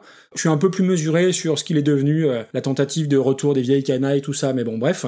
Il est 5 heures, Paris s'éveille. Moi, c'est une chanson que j'aime beaucoup. J'aime beaucoup l'histoire que ça raconte. C'est-à-dire que c'est, je trouve que Dutronc, c'est un vrai conteur d'histoire. Ouais, il y a des paroles à la relecture et à, à la réentente qui m'ont fait, qui m'ont fait sourire. L'obélisque est bien dressé entre la nuit et la journée. Je trouve que voilà, ça m'a, ça m'a fait sourire. Euh, les arrangements avec la petite flûte traversière, c'est top. La petite contrebasse tout le long. Vraiment, c'est une chanson que j'ai repris plaisir à réécouter une fois, deux fois, trois fois. Donc ça, c'est une première chose. Alors oui, on remercie Prof Oz. on remercie Prof Oz qui nous a proposé donc cette, euh, cette reprise-là. Reprise de Et on avait remercié euh, Benoît pour. euh, Oui, je l'avais reprise remercié, Benoît, ouais. T'es un- bon- toi. Donc merci à Profos de nous avoir euh, proposé cette version de Il est 5 heures Paris s'éveille par Anne Pierlet. Alors je sais pas si je prononce correctement. Version qui date de 2004 et la version originale datait de 1968 pour être totalement précis. Alors Anne Pierlet je connaissais pas du tout. Bon j'étais un peu, euh, je vais pas te cacher, j'étais un peu inquiet parce que je trouve que Jacques Dutronc c'est pas forcément facile à, à reprendre parce qu'il a un phrasé, une façon de chanter, une espèce de gouaille qui est difficilement euh, imitable. Après le tout début avec la voix parlée, j'ai dit tiens, on dirait un mélange, une voix un peu entre Vanessa Paradis et Elena Noguera, je trouvais ça pas trop mal. Mais d'un coup, c'est le drame, mais littéralement, parce que bah, c'est le dîner de Benabar, quoi, la chanson. C'est cette façon. Non mais euh, vraiment, je me dis mais qu'est-ce que c'est que ce qu'est-ce que que ce bordel? C'est le dîner de Benabar, alors avec le côté les intonations très euh, les stripteaseuses sont rhabillées. Enfin, au début, je me dis attends, mais c'est quoi? C'est une parodie? On se moque? Que- Comment ça se passe là? Vraiment, ça ressemble à toutes ces chansons de cette nouvelle scène française au début des années 2000, les Benabar, de l'Herme et, et Tutti Quanti là que que j'aime pas du tout. Elle chante vraiment pas, ce qui est dommage parce qu'on sent que la minette elle a de la voix, mais j'ai trouvé ça mais d'un désagréable. Franchement, aujourd'hui c'est sûr, je pense c'est ce que j'ai entendu de pire. Euh, tu vois, Guantanamo, les, les, les prisonniers, on leur met du Metallica pour les torturer. Euh, moi, tu me mets du Anne Pierlet euh, non-stop, euh, j'avoue tout. Clairement, j'avoue tout. Et je t'avoue même des trucs que j'ai pas fait. Très clairement. C'est affreux. Et honnêtement, vraiment, je me, je me suis posé la question si c'était une parodie ou pas. Parce que c'est risible, je trouve ça vraiment, je suis désolé Profose, hein, euh, j'ai vraiment trouvé ça affreux. J'ai pas d'autres mots, alors oui, euh, musicalement, euh, il y a des petits claps, il y a un petit accordéon qui va bien, une petite ligne de guitare à la fin, mais globalement, la voix, mais c'est une torture. Je suis désolé, hein, mais c'est vraiment mon avis sur cette reprise. Eh ben, tu vois, la dernière fois, on avait parlé de, de Françoise Hardy, et là, du coup, bah, on a la deuxième partie du couple, Oui. hein, euh, des, des bons gros euh, réactionnaires euh, français. Et euh, en fait, Dutronc, moi, j'ai grandi avec une partie de ses chansons, et celle-là fait partie de mes préférées. Ah oui. Donc, quand j'ai vu une reprise, je me suis dit, ah, ça va être intéressant, parce que par, malgré tout, comme c'est une chanson assez sobre en termes d'instrumentation, je me dis, il y a du potentiel pour en faire euh, quelque chose de différent et tout ça. Et la musique de la version d'Anne Pierlet est franchement bonne. Les arrangements sont vraiment de qualité, je, je Mhm. trouve, hein, sincèrement. Il y a plein de bonnes idées. euh, il y a une basse qui est super vive. Je trouve que c'est la meilleure idée de la reprise. Il y a une très très belle basse. Il y a une, il y a Il une fallu faire un instrumental en fait. Ouais, mais, mais, mais grave en fait, vraiment, vraiment, vraiment. Mais je vais y venir. La batterie, par exemple, elle est vachement bien. Il y a, il y a ce que moi j'appelle le beat disco. Pour- Pourquoi beat disco? C'est parce que ça fait, en fait, ça fait kick, cymbale, caisse claire, cymbale. Donc ça fait Ok. tu vois, ce truc-là, ça marche méga bien. Ça donne de l'énergie, en fait. Bon, c'est un truc ultra éculé, mais ça marche bien dans ce contexte-là, c'est nickel. Il y a la guitare euh, derrière en trills qui est vachement bien, donc c'est derrière ces coups de médiator rapides. Mais la voix, putain, mais t'as tellement raison. Ah, j'avais peur que d'être tout seul, tu vois. C'est pas possible. Non, mais je- de toute façon, ce que j'ai écrit, chant très agaçant avec ses manies parlées. Et encore, ça aurait été que sur le tout début, et puis après on le laisse tomber. On aurait dit, ah, Mm. un petit peu comme Rammstein. Tu vois, Rammstein avait le problème de, ah, le début du chant c'est chaud, et puis après ça s'améliore. Oui, tout à fait. Et ça a été une bonne place. Et là, tu dis, non. Et à chaque fois qu'il y a moyen d'en remettre une, Ah, c'est horrible. À chaque fois, tu te dis, non, elle va pas y aller parce que c'est déjà fait. Et elle y retourne. Tu l'as tellement bien fait d'il y a cinq minutes, j'ai pas envie de le réimiter, euh, c'est pas la peine, je fais bien mieux euh, Vincent Delerme. Mais c'est, euh, Ah, non, non, vrai, franchement, c'est c'est, pas possible. Ça me l'a rendu vraiment pénible Ah à oui. écouter. Et puis surtout que c'est un classique, quoi. Donc, euh, t'as pourrir une chanson que t'aimes bien de cette façon-là, c'est violent, quoi. Ouais. Pourtant, c'est con parce qu'il y a un bel instrumental. Mais, euh, vraiment gâché, là, pour la peine. Ah, bah, moi, je regarde fond de classement, euh, dernier et dernier quart, quoi. Voire, euh, voire bien plus bas. hein. Voilà, bah, moi, je regardais Serge Gainsbourg, tu vois. Ah ouais, ouais, bah moi j'étais même un petit peu en dessous. Honnêtement, je préfère entendre Shakira chanter Back in Black que ré- réentendre ça. Je m'en doutais. Alors, attends, attends. Dans ce cas, Ouais, non, j'a- j'allais, j'allais juste par provoque te dire, allez, on met Goldman au-dessus. Mais c'est pas Goldman qu'on mettrait au-dessus, c'est les Worlds. Apart. Donc, euh, on... on le met juste au-dessus des Worlds Apart. Elle a droit au bonus pour l'instrumental. euh, merci à ses musiciens. C'est ça, ça l'a sauvé. Et après, peut-être que c'est elle qui a fait les arrangements, j'en sais rien. Mais les arrangements sont vraiment de qualité. je vais pas le faire, mais je serais curieux de savoir ce qu'elle a chanté d'autre, euh, ses compos à elle, parce que elle, elle tu sens qu'elle a de la voix, quoi. Ça donne pas envie, là. ça hein. donne pas envie. Parce que je me dis, si elle fait toutes les chansons comme ça, moi, c'est pas la peine. hein. Donc 35e dans le classement, il est 5 heures Paris s'éveille par Anne Pierlet. Donc merci à Prof Oz et, et désolé au passage. Ah, C'est le jeu, hein. Ouais. Et j'ai fait le tirage au sort pendant que, pendant que tu remerciais euh, Prof Oz. Mhm. Et on va attaquer un autre morceau chanté en français. Ah, Alors tu me diras, il y a le choix parce qu'il y en a encore trois. eh oui. On va attaquer le morceau On écrit sur les murs, à la base par Demis Roussos en 1990, repris par les fameux Kids United. The fucking Kids United. Et je pense que ce sera le morceau le plus emblématique de la question des Kids United et je pense qu'on pourra officiellement fermer les propositions des Kids United derrière cette chanson-là. oui, je suis assez d'accord. pour tout changer. Mélangeons dans un refrain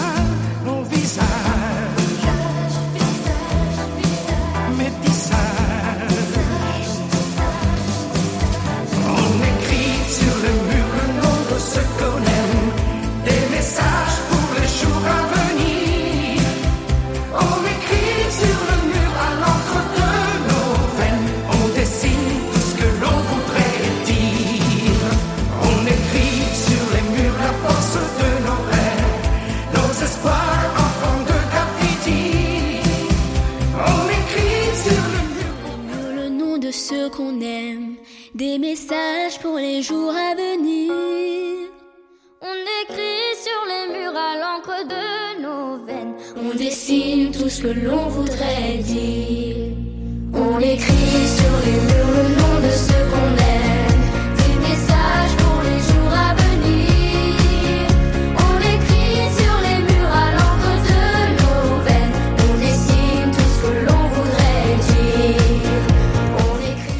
Déjà, je vais penser à remercier parce que on vient de le faire, donc du coup ça me revient en tête plus vite. Et puis c'est un copain pour la peine. Non pas que les autres soient pas des copains, pardon à vous. hein.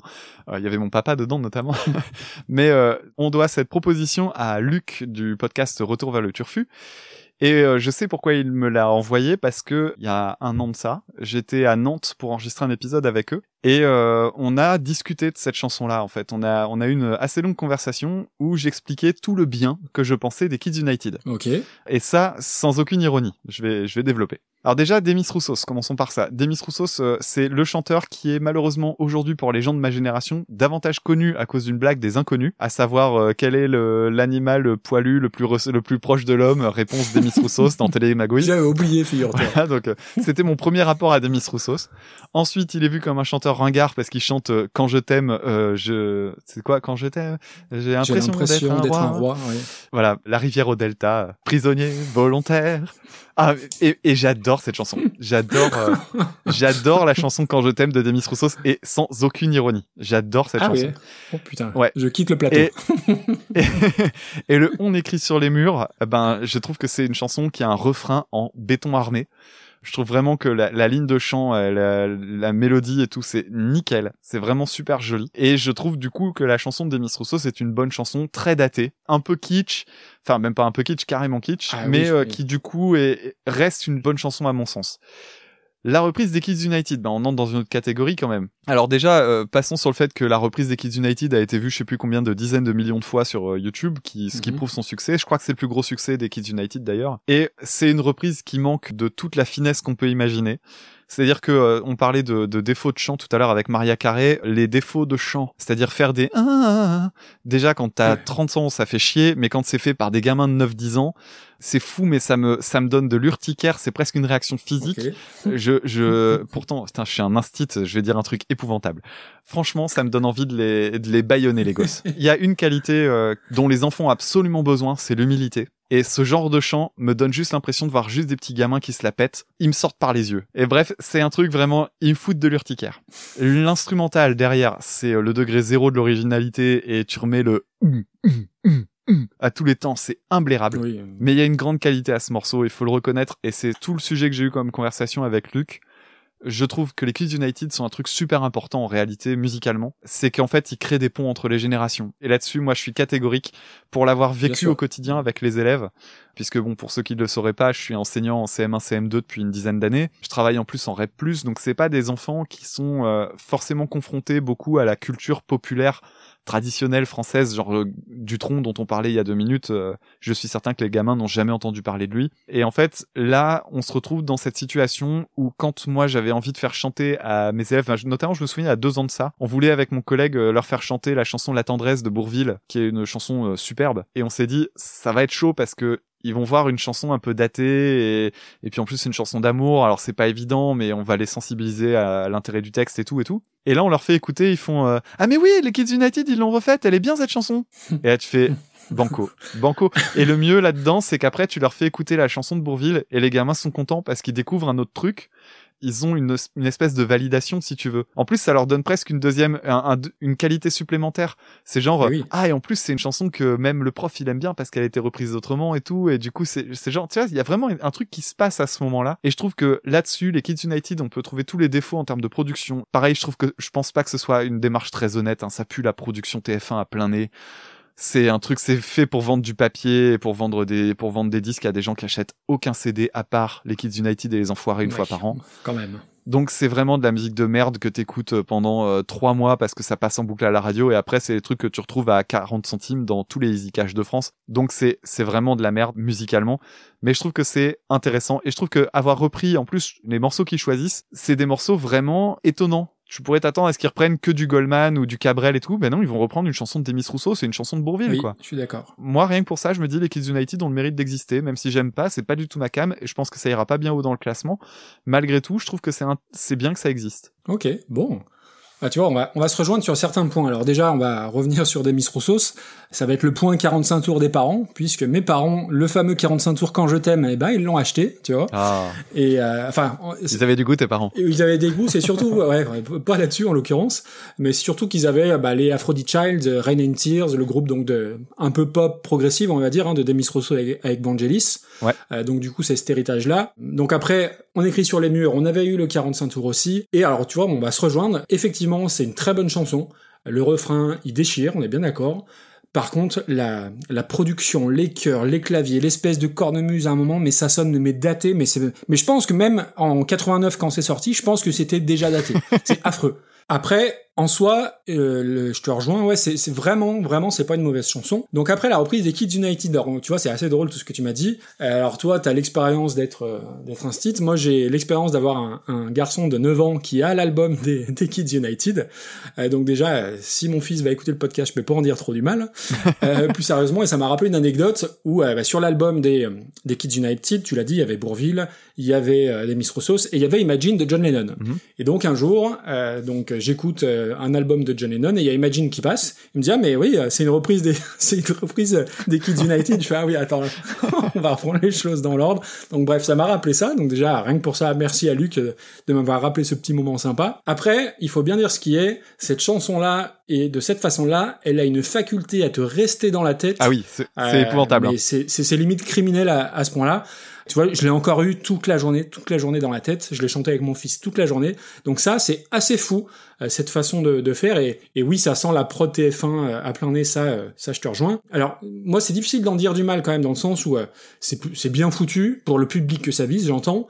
Alors les gamins chantent bien, sauf la deuxième à chanter, la gamine, j'ai envie de la gifler, je te rejoins sur le côté euh, trop de manières et trop de vibes, déjà à 8-9 ans, mais c'est insupportable. Euh, Là-dessus, on est tout à fait d'accord, on est tout à fait raccord. Après, le texte véhicule des trucs plutôt sains, donc Ouais. même si c'est pas euh, le genre de truc que j'écoute euh, moi, ça me pose pas de problème que mon gamin écoute ça. Tu vois ce que je veux dire? C'est honnêtement, je préfère ça à plein plein d'autres trucs qui, qui sortent. Mhm. D'ailleurs, moi, je fais assez attention à ce que mes garçons écoutent. hein. J'ai un garçon de 9 ans et un garçon de 6 ans. Donc, les Kids United, ça me pose pas de problème.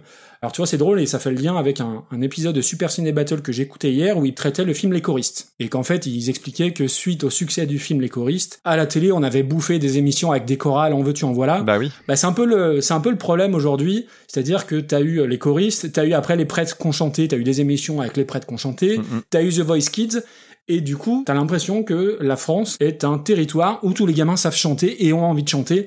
Et ça, clairement, ça me gonfle. Je trouve qu'il n'y a pas de place à la nuance. C'est vraiment euh, ultra formaté. C'est du TF1, donc là-dessus, je te rejoins aussi. Et je comprends que ça marche sur les gamins parce que moi, je l'ai eu en tête littéralement toute la journée. Mais voilà, c'est bah, la preuve. Hein, c'est efficace pour le pour le public visé. Les chansons dans l'album, globalement, euh, c'est assez varié, tu l'as dit, hein, il y a euh, Pharrell Williams, il y a, des choses vraiment très sympas, c'est pas tout réussi, hein, mais c'est plutôt inoffensif, donc ça me pose pas de problème. Alors oui, tu sens que les producteurs ont trouvé les bonnes ficelles, et que ça peut sortir 3, 4, 5, 6 albums à la chaîne, donc le procédé derrière, là-dessus je suis d'accord avec toi, c'est un peu c'est un peu limite, mais c'est pas du tout honteux. Tu vois, on parlait de giga musique tout à l'heure, pour moi ça a rien à faire dans dans c'est pas giga quoi. Donc au final, on se rejoint. Ouais, complètement. Juste un truc sur la chanson euh, aussi. Tu disais qu'elle restait dans la tête et en fait, le succès qu'elle a eu, ça montre bien que la version des Miss Rousseau, ce qui est vu comme un truc super kitsch, c'est bien dû à la prod de l'époque. Parce que en réalité, la chanson, elle, elle est pas kitsch Mhm. du tout. Hein. Mais tout comme euh, la tendresse, moi j'avais peur que ça, ça semble euh, trop mièvre pour les gosses. Ben non, parce que force est de constater que quand tu mets un, une autre, un, un autre type d'instrumentation, c'est un autre, ça, ça fonctionne différemment. Je vais pas dire un autre charme parce que moi je trouve que ça n'a aucun charme, mais euh, voilà. Oui, oui. Et euh, un autre détail quand même, parce qu'il y a, il y a quand même un truc qui réussit particulièrement sur On écrit sur les murs par les Kids United, c'est que dans la version de Demis Roussos, il y a le pire tic de composition, vraiment le tic de composition que je déteste par-dessus tout, qui est l'augmentation d'un ton pour le dernier refrain. Oui. Et dans On écrit sur les murs par les Kids United, c'est pas fait. Vrai. Et là, je me dis, ah bah, euh, ils ont quand même eu suffisamment d'esprit pour se dire, euh, là, ça va être kitschoun. bon, voilà, c'est, je suis content de voir que ce truc-là a disparu. Malgré tout, je préférerais toujours 5000 fois écouter la version de Demis Roussos. Ah, moi je suis pas sûr. tu vois. Bah, je, je peux comprendre. Ouais, L'orchestration, la prod, c'est. Bah, moi, j'aime bien Demis Roussos.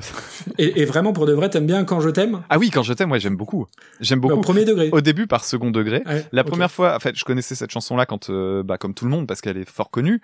Un jour, j'ai vu euh, Christophe Godin, donc euh, guitariste euh, très très très technique, Mhm. faire une blague sur scène où il reprenait Quand je t'aime, d'abord en faisant du sweeping à toute vitesse, puis après en faisant une version euh, greencore, donc en mode vraiment Ah oui. C'est- et c'était et ça m'avait fait vraiment marrer. Sauf que juste après, je dis ah, faudrait que je réécoute cette chanson. Et en la réécoutant, je me disais putain c'est kitsch mais c'est bon. Et, du coup, j'en suis toujours au même point. C'est kitsch, ça ça pue le plaisir coupable parce qu'à chaque fois que je dis que j'aime bien cette chanson-là, on me demande trois fois si je suis sérieux. Mais oui oui, j'adore quand je t'aime. Bien, bien. Ok. Alors où est-ce qu'on place ça? Ça va être chaud quand même de placer euh, les Kids United. hein. Je trouve que c'est compliqué de classer ça. Tu regardes quelle partie, toi? Je vois Vive le feu, je me dis merde, mais non, pas pas pas, pas au-dessus de Vive le feu. quoi. Troisième quart. Pas les Kids United au-dessus de l'Ofofora, c'est pas possible. Donc je suis un peu au même endroit que tout à l'heure avec euh, Bohemian Rhapsody et Limp Bizkit, encore une fois. Eh ben, écoute, au-dessus de Limp Bizkit. Au-dessus de Limp Bizkit? Tu sais pourquoi? Non, vas-y. Juste pour t'emmerder. C'est une excellente raison. Hein, c'est un bon argument. Qu'est-ce que t'en penses? C'est très bien. En plus, je l'ai pas vu, je l'ai pas vu arriver. ok. Alors, euh, Voilà, ça c'est fait. c'est c'est bien. Bravo. On continue. On va changer d'ambiance. On va passer à du metal. On va s'intéresser au morceau Am I Evil par euh, Metallica, qui est à l'origine un titre de Diamond Head. Donc sorti en 80 par Diamond Head et sorti en 84 par Metallica. En, je crois que c'était un titre bonus sur euh, sur l'album Kill 'Em All et puis après c'est reparu par la suite sur l'album Garage Incorporated.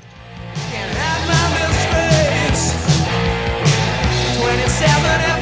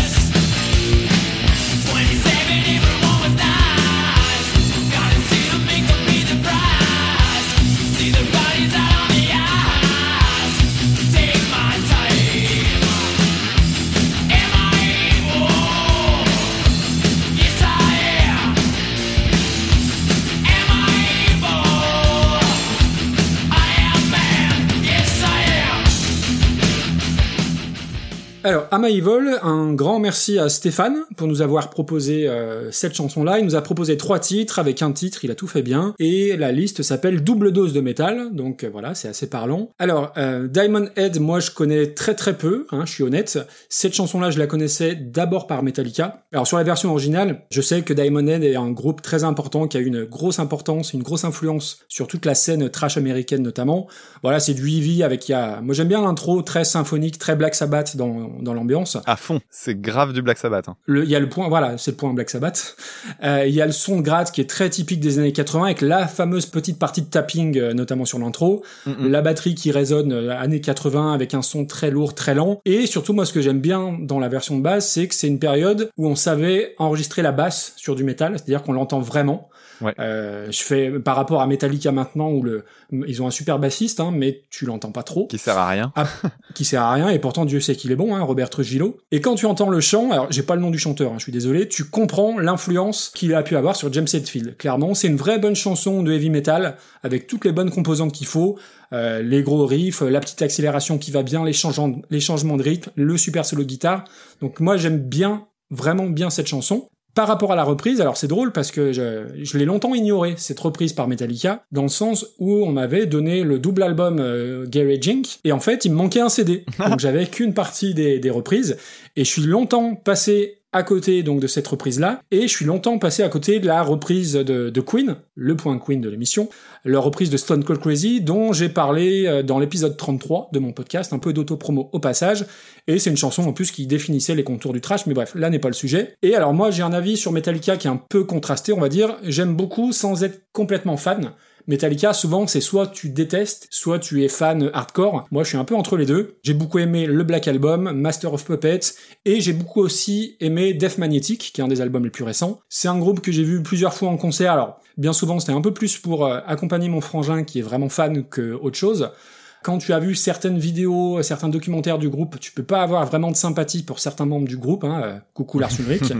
Après, je trouve que James Hetfield est un guitariste extraordinaire. On parle souvent de Kirk Hammett parce que c'est le, le guitariste LED et qui fait tous les solos et tout, mais je trouve que la base rythmique de James Hetfield, elle est absolument incroyable. Il a un, un charisme de fou. J'aime pas tout chez Metallica, mais j'aime beaucoup, j'aime vraiment beaucoup James Hetfield. Après, ma période préférée, alors on en a déjà parlé ensemble, et on va nous jeter des pierres. Ma période préférée, c'est celle avec Jason Newsted à la base Pareil. parce que j'aime énormément ce gars-là. Après, voilà, Metallica, j'ai quelques limites. Hein. Forcément, Saint Anger, j'ai pas compris. Euh, le dernier album, j'ai pas trouvé ça foufou. Donc voilà, mon rapport à Metallica, on va dire, au mieux, au mieux contrasté. Et donc, ce double album de reprise Garage Inc., euh, moi, je l'aime bien, parce qu'en plus, il est arrivé après Load, après Reload, qui étaient des albums euh, qui ont été euh, cloués au pilori par les fans. Alors qu'ils sont cool. Et alors, moi, c'est des albums que j'aime plutôt, globalement. Bah ouais, moi je les aime aussi. Ouais. C'est plus des albums de big rock que de metal, mais c'est des albums avec de vraies bonnes compos dessus. Mais à l'époque, euh, il s'était fait descendre en flèche par tous les les fans. Et plutôt que de sortir... Bah oui, un- ils avaient eu le tort de se couper les cheveux. Exactement. Bah, c'est à cette époque-là. Et plutôt que de sortir un best-of, ils ont sorti un disque de reprise. Et ça, je trouve, c'est plutôt une bonne idée. Et d'ailleurs, on peut louer. Ils ont plein de défauts Metallica, mais ils ont jamais usé euh, le, l'aspect best-of. Donc ça, je trouve que c'est plutôt pas mal. Ouais. Et du coup, euh, leur version de Am I Evil, elle est très fidèle à l'original, peut-être un peu trop, mais ouais, comme ça va sur un album de reprise, c'est un album un petit peu hommage, c'est plutôt cohérent, donc ça me va. Après, c'est juste drôle de réécouter, euh, moi qui suis habitué maintenant aux, albums plus récents de Metallica, euh, Black Album notamment, c'est toujours assez drôle de réentendre le chant de James Hetfield, période euh, 80-86. Euh, alors moi, je fais partie des gens qui n'aiment pas trop Kill Em All et qui n'aiment pas trop Ride the Lightning. Là aussi, on va me jeter des pierres, décidément. Mais euh, je trouve que leur version, elle est tout à fait honnête et honnête dans le, au sens premier, au sens noble du terme. Après, elle est trop fidèle à l'original pour qu'elle se démarque, mais je la trouve tout à fait respectable. J'ai pas énormément de choses à dire dessus. Je trouve que voilà, c'est, tu sens bien euh, euh, l'hommage honnête et sincère, quoi. Je te rejoins complètement. Alors Metallica, euh, bon moi j'ai en tant que guitariste, j'ai fait euh, toute mon éducation guitaristique. Le moment où j'ai le plus progressé, c'est quand j'ai appris du Metallica. Donc euh, sans être un hardcore fan qui défendra tout bec et ongle, euh, ouais moi je suis très client de Kill 'Em All jusqu'au Reload en fait. Oui. Euh, même si Death Magnetic est chouette, c'est un album que je réécoute jamais. Et euh, ce qu'ils ont fait par après m'intéresse pas du tout. Parce que oui, bah, je suis parti, je suis exactement comme toi, euh, Jason Newsted à fond. Quand on entendait la basse, Mm. euh, c'est- c'était, c'était encore là que c'était mieux. chose. Et j'ai envie de réhabiliter très fortement euh, Load et Reload, qui sont d'excellents albums. Bon, Metallica, du coup, je connais très très bien. Euh, L'album Garage, c'est quand même un album sur lequel j'ai, je passais très vite parce que euh, Bon, en gros, tu m'enlevais euh, Whiskey in the Jar que beaucoup détestent, mais on aura peut-être l'occasion d'en reparler que moi j'apprécie. Hmm. La chanson euh, Am I Evil, c'est quand même une chanson que je retenais comme étant un peu à part parce que je trouvais qu'elle était, on aurait dit, une chanson de Metallica. C'est vrai. Et, euh, et, et ça, c'est assez clair parce que, en fait, ce qui m'a vraiment frappé, c'est que j'avais jamais écouté la version de Diamond Head, de Diamond Head, pardon. Et la version de Diamond Head, sa grosse particularité, c'est sa modernité. C'est-à-dire que en termes de construction, de riffs, de trucs, purée, tu te Oui. dis, mais les Mm. mecs, ils avaient, euh, ils avaient six ans d'avance sur les autres, quoi. C'est assez incroyable. Le début commence comme du Black Sabbath, tu l'as dit. Il y a le fameux triton, tout ce qu'on veut, machin. C'était le point triton. Il y a vraiment des gros trucs qui sentent que, ah, ça y est, on est en train de sortir de Black Sabbath, euh, du début du métal, machin, et on va vers autre chose. Et ouais, ils étaient en avance quand t'écoutes la suite du morceau. En plus, c'est, on va pas dire prog, mais le morceau est long. Il y a Oui, il minutes, y a ouais. différentes sections. Il y a une structure qui est vraiment particulière et tout. C'est une chanson que j'aime bien. Et euh, là où je te rejoins, c'est qu'elle est vraiment beaucoup trop proche en fait de l'original. On n'arrive même Mm. pas à la discerner. D'ailleurs, le, le chant de, de Hetfield, il est méga proche de celui du chanteur de Ouais. Lemonhead. Hein. C'est hallucinant. Et le truc intéressant, c'est que tu parlais de sincérité dans la démarche. Metallica fait partie de ces groupes qui se montrent quand même comme un groupe euh, qui a grandi en écoutant du rock et du métal et qui du coup oublie pas d'où ils viennent. Et tu sens que la mise en avant de Diamond Head, elle est vraiment super sincère. Oui. Un peu en mode, mais écoutez cette chanson quoi. Tant et si bien que la chanson en fait, elle a eu énormément de succès suite à la reprise de Metallica parce qu'ils l'ont faite en live et tout euh, tout le temps. Et en fait, Diamond Head euh, vit de ses royalties sur cette chanson-là parce qu'elle est reprise par plein de monde. Et j'ai aucun doute sur le fait qu'elle soit davantage reprise parce qu'elle a été connue grâce à Metallica que simplement grâce à eux. Oui, ah bah, oui. Et, aujourd'hui encore, euh, bah oui, ils vivent de ça grâce à cette reprise, Mm. quoi. Et ça, ça, je trouve ça plutôt cool. Donc euh, ouais, c'est une chanson que j'aime bien, mais ça ira pas très très haut parce qu'il y a pas de, il y a pas Ça- vraiment de plus-value en fait. Il n'y a pas d'originalité. Ouais. Mais tu vois, tout à l'heure on parlait d'une reprise qui a zéro originalité, qui était celle de Placebo. Placebo avait une prod de merde, euh, il y avait un truc qui fait que je me disais mais pourquoi vous la faites? Là, je me dis bah si, on comprend pourquoi ils la font. C'est vraiment genre euh, et on la met en avant. Tu vois, la grosse différence avec Where Is My Mind, c'était envie de dire mais tout le monde la connaît cette chanson, pourquoi tu nous la montres? Je suis d'accord. Tu vois? Alors que là, il y a un côté genre eh faut écouter cette chanson là, elle est cool. Rien que pour ça, moi, faut que ça, ça, ça va aller plus haut que Placebo. Ah oui, bien. Ouais, ouais, sans, sans aucun problème. Ça ira, ça ira sans doute euh, quand même bien plus haut. Alors, où est-ce que ça pourrait aller? Question toujours, notre frontière, tu la vois au-dessus de Divo ou pas? Moi, je, moi, moi, je préfère écouter Am I Evil, que ce soit par Diamond Head ou Metallica, que Satisfaction, que ce soit par les Stones ou Divo d'ailleurs. D'accord, bah, je te rejoins en tout cas sur la version des Stones. Pour moi, ça va au-dessus. Ok. En reprise de classique, euh, enfin de euh, rock et tout ça, on avait Korn. Je trouve que Korn c'est plus aventureux, plus risqué. Il y a un peu plus de risques Ouais. côté Korn. Mais tu vois, en dessous de Korn et, on va mettre Metallica entre Korn et Harry Nilsson. Bah ouais, pourquoi pas. Hein, Ouais, pourquoi pas. Ça me semble pas mal. Ça me semble pas mal. Ok. Allez. Ah mince, j'ai remis Demis Roussos. non, ça suffit. Donc, Am I Evil par Metallica est à la 14e place du classement. C'est quand même pas mal, dans le top 15. Merci Stéphane. Merci beaucoup Stéphane. Et on va continuer, on a encore euh, deux reprises à traiter. Et pas des moindres. Et on est, on est très bavard, dis donc. Bah écoute, j'ai envie de fonctionner différemment pour celle-là. Plutôt que de laisser euh, aller le hasard, moi je propose qu'on garde... euh, La première pour la fin. C'est ça que t'allais dire? Ouais. Eh ben oui, ça me va. On fait ça. Donc on attaque la chanson euh, numéro 2 dans ce qui nous restait, à savoir les... la chanson Aux Champs-Élysées, à l'origine de Joe Dassin, enfin par Joe Dassin, reprise par NoFX en 1987. Au matin, alors je t'ai accompagné, on a chanté, on a dansé, et l'on n'a même pas pensé à s'embrasser. Aux Champs-Élysées, aux Champs-Élysées, au soleil, sous la pluie, à midi ou à minuit, il y a tout ce que vous voulez aux Champs-Élysées.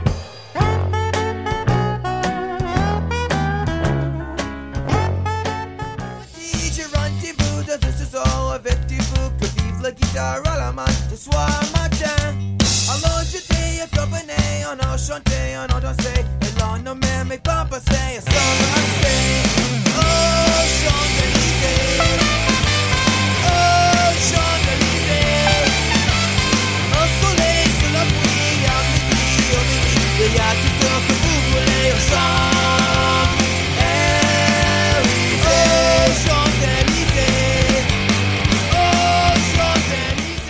Merci à Rémi 2D de nous avoir proposé ça. Et euh, Rémi 2D, c'est un copain de, de podcast, qui est podcasteur ciné et euh, spécialisé, très spécialisé sur Star Trek. Voilà, donc petit coucou à Rémi. Ah oui, c'est vrai, il a un podcast sur ça aussi, je crois. Entre autres, ouais. Alors, les Champs-Élysées de Joe Dassin. Alors, tu vois, c'est drôle, j'en parlais dans mon dernier épisode où j'évoquais euh, Joe Dassin repris par Iggy Pop. Donc, c'est un autre, euh, une autre ambiance, un autre genre. Alors, sur Joe Dassin, j'ai pas grand chose à dire, j'ai jamais été fan. Euh, je trouve ça me fait penser un peu aux, tu sais, les Sacha Distel, les Gérard Lenormand, ces espèces de chanteurs qui ont toujours l'air un peu hébétés, un peu aérés, un peu les, en mode idiot du village. J'ai pas d'affect particulier. Euh, la chanson, elle est un peu bébête, un peu naïve. Ici, un truc que je retiens, c'est les cuivres que je trouve euh, que je trouve sympathique. Mm, Voilà, pour moi, ça va pas. Alors, c'est un classique de la chanson française, mais pour moi, voilà, ni pour ni contre. euh, voilà, j'ai pas grand chose à en dire de, de plus. La version de NoFX, j'ai envie de dire que malheureusement, je la connaissais. j'aime pas le, j'aime pas le punk euh, euh, de la fin des années 70. J'aime pas toute cette vague de punk, les Pennywise, NoFX, tous ces trucs-là. Je suis pas client. Bon, j'ai comme tout le monde écouté Smash de Offspring, mais c'est pas tout à fait pareil. Green Day, ça me passe à côté. Mais voilà, déjà, le, le genre, je l'aime pas particulièrement. Après, le chant en français sur les couplets, c'est juste pas possible. Soit tu l'adaptes en anglais, on en reparlera, mais euh, les, défauts de prononciation, euh, un baladé sur l'avenue, c'est c'est inaudible. Enfin, c'est même pas inaudible, je trouve que ça a un petit côté ridicule, euh, c'est très désagréable à l'oreille, je trouve. La seule bonne idée de la chanson, c'est d'avoir gardé les cuivres. Non, alors non, je- j'en rajoute une deuxième, c'est la petite accélération euh, qui va bien avec la batterie, là, tout tout tout tout tout. Ça, ça m'a fait marrer. Après, ça dure deux minutes, donc c'est du punk, hein, on est bien d'accord. Et pour moi, ça devrait pas dépasser le stade du je, déconne avec mes potes, mais de là à y sortir sur un album, c'est beaucoup trop. Vraiment, euh, je, trouve ça désagréable. Alors, ça va pas, euh, c'est pas le pire moment de l'émission. hein. Le pire moment de l'émission, on l'a dit, c'est il est 5 heures, Paris s'éveille.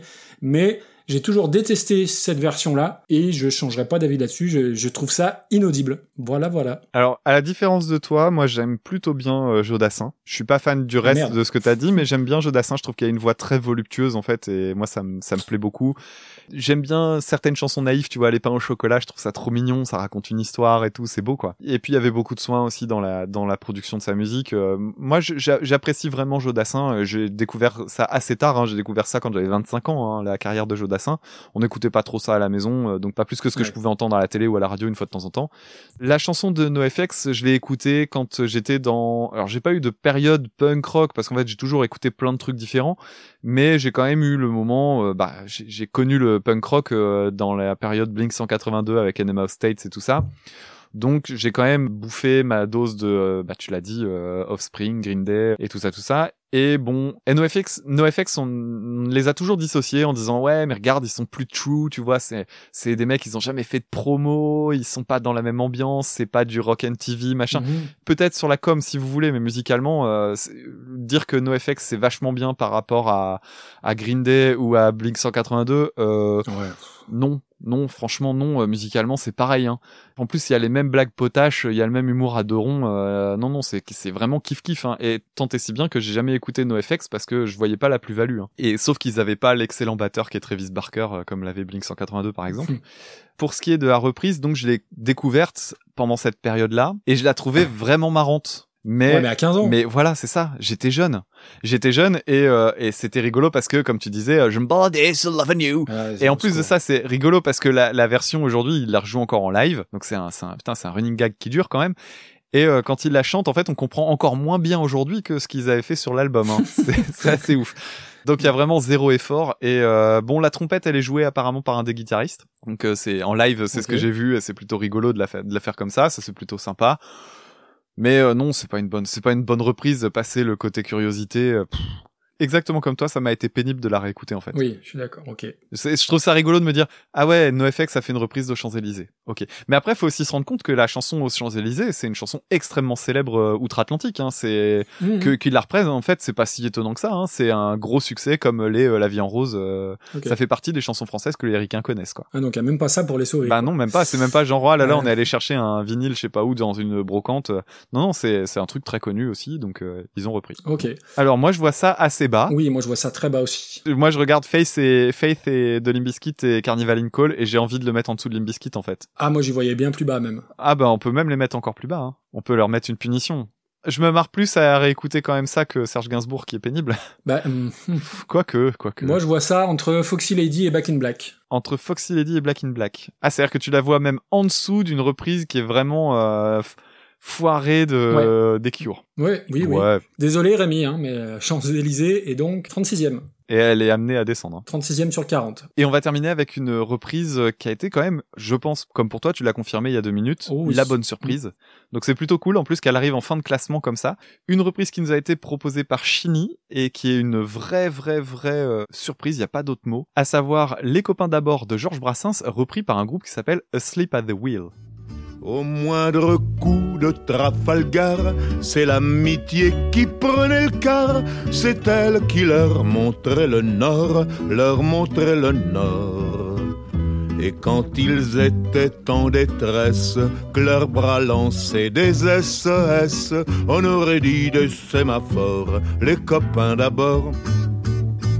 Au rendez-vous des bons copains, y avait pas souvent de lapin. Quand l'un d'entre eux manquait à bord, c'est qu'il était mort.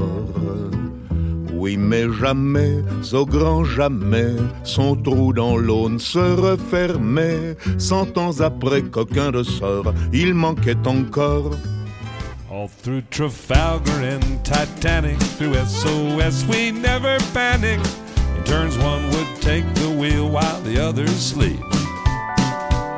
And over seven seas beyond, you know, we formed the strongest bond on a ship called Friendship First, always Friendship First. We would not miss a rendezvous if one of us did not come through. We must be dead or falling through a hole in the sea. That hole still open, and our tears could not it in a hundred years. Thinking of that friendship first, always friendship first. In life, I've taken many. Commençons par parler un petit peu de Brassens. La chanson Les copains d'abord est, à mon sens, une des meilleures chansons de Brassens. Pour une raison toute conne, c'est que bon, passons sur les paroles qui sont super. C'est une chanson qui a, en plus de ça, une super mélodie de chant, des beaux arrangements, avec cette espèce de trompette faite à la bouche, euh, ce genre de truc. C'est bourré de bonnes idées. On parlait de, chan- de chansons un petit peu naïves tout à l'heure. On est juste Ah oui. un poil au-dessus. Ça pourrait être naïf, mais ça l'est pas. Et c'est juste méga beau. Euh, Il y a des paroles en béton. C'est, enfin, bref, ça fait vraiment partie du top de Brassens. Et d'ailleurs, ça me fait partie aussi des chansons pour lesquelles, quand on dit, ouais, mais Brassens, c'est euh, toum ta toum ta toum Ah oui. Je vais dire, non, non, non, Brassens, il y a tellement d'autres choses. Et cette chanson-là fait partie des chansons qui peuvent permettre de contredire le côté, regardez, Brassens, c'est, c'est juste une pompe à la guitare. Non, il y a des trucs super intéressants chez Brassens et celle-là en fait partie. Donc Les copains d'abord, c'est une de mes chansons préférées de Brassens. Pas ma préférée, mais une de mes préférées. Quand on me propose une chanson comme celle-là et que je vois que c'est repris sur un album de cover de Brassens fait aux États-Unis avec des groupes de rock, de punk rock, de pop rock, euh, enfin bref, T'as eu peur. je me dis où ça pue, ouais ça pue, ça pue.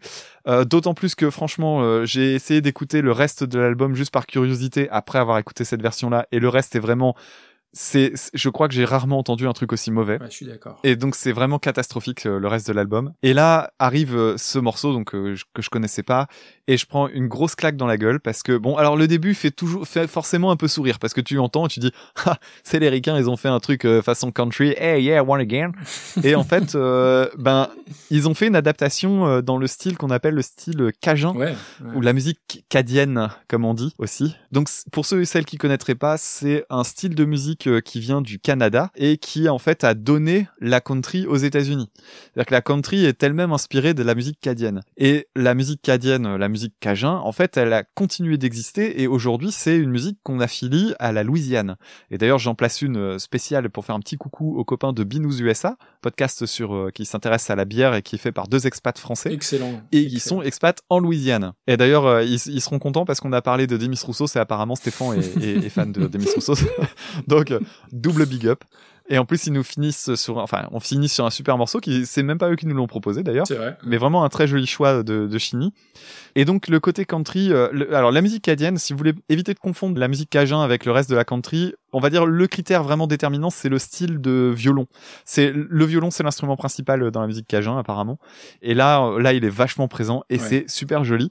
Euh, Il y a de la steel guitar aussi, cette euh, guitare qui fait euh, ses, ses notes, euh, c'est assez indescriptible, mais vous les avez entendues en extrait. Euh, c'est une guitare qu'on pose sur les genoux, en fait, qu'on peut pas jouer en grattant soi-même sur ses, sur son corps. C'est une guitare qu'on pose, ça, ça, ça ressemble en fait à un gros manche parce qu'il n'y a pas vraiment de corps. Pardon. Évidemment. Pardon. Désolé. Ok. Euh, c'est pas grave, c'est pas grave. J'ai- l'habitude, euh, je vois que c'est Julien qui fait ça beaucoup euh, chez euh, chez le roi Steven. J'adore ce jeu. Bref. Et donc la, la style guitare, donc c'est des cordes de guitare qui sont vachement éloignées du manche de la guitare. Je vais dire de la guitare à chaque fois pour éviter de garder juste le mot manche. Ça évitera les titres. Et en fait, on, on joue en faisant glisser un bottleneck dessus. C'est un truc assez particulier, vraiment typique de la country. C'est quand même des trucs qui généralement, quand on n'est pas habitué à ce style de musique, ça peut faire vraiment très très kitsch et euh, être assez rebutant. Mais là, ça marche bien. Et surtout, moi, je voudrais dire un immense bravo à la personne qui a adapté les paroles. Ah oui, j'allais. Parce que j'ai regardé ça avec beaucoup d'attention. Et euh, les paroles, en fait, il y a des couplets qui sont repris quasiment à l'identique. C'est le cas du premier notamment et du dernier. Et il y en a d'autres pour lesquels c'est pas du tout traduisible. Soit parce qu'il y a des des expressions euh, qui sont vraiment des locutions, donc euh, c'est pas traduisible en soi. Et puis euh, d'autres parce que ben ça ça colle pas en termes d'ambiance par rapport à ce que eux veulent transmettre parce qu'ils sont pas dans le même pays que nous tout simplement. Et ils ont réussi à adapter certains couplets. Donc en fait, il y a des couplets qui sont juste traduits, d'autres qui sont vraiment adaptés. Alors moi j'ai fait des études d'anglais et donc la question de la traduction entre ce qui est traduire et ce qui est adapté, c'est un sujet que je trouve vraiment passionnant. Donc là j'ai regardé les paroles avec énormément d'attention et je dois dire que c'est un travail hallucinant et je suis quand même quelqu'un qui apprécie le boulot de Brassens. C'est-à-dire qu'en plus de ça, je pense que j'ai un regard assez sévère sur la question.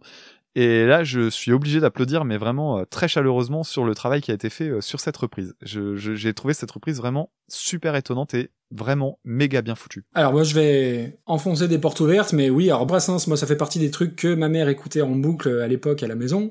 Et à l'époque, bah, j'aimais pas ça du tout. Et puis quand tu cesses d'être un petit con, bah, tu comprends un petit peu la richesse derrière. Euh, c'est pas ma chanson préférée, euh, les copains d'abord. Effectivement, tu parlais tout à l'heure de côté naïf de la chanson. Ouais, tu as raison, c'est clairement au-dessus de, de ça. Et je trouve que c'est finalement assez rare dans la chanson française d'avoir des chansons qui traitent de, de- des vraies chansons d'amitié et qui sont pas cul à praline. Mhm. Et déjà rien que ça, tu sens en écoutant la chanson, euh, tu ressens l'ambiance de franche camaraderie. Alors après, je sais qu'elle a été, il me semble qu'elle a été écrite pour euh, un film Les Copains, film d'Yves Robert. Je suis pas sûr, mais à, à vérifier. J'aime bien cette chanson. Alors c'est pas ma préférée de, Brassens. Je préfère le Brassens sombre entre guillemets. Tu vois, moi ma préférée c'est Supplique pour être enterré à la plage de Sète. C'est une chanson que je trouve absolument extraordinaire au niveau du au niveau du texte. Et la non demande en mariage, je pense que c'est dans mon top 10 des chansons françaises. Je trouve que Georges Brassens, c'est un incroyable raconteur d'histoire. Il y en a pas deux comme lui. Alors, je trouve qu'il a quelques héritiers dans la chanson française. On, y, on en parlera peut-être un, un jour.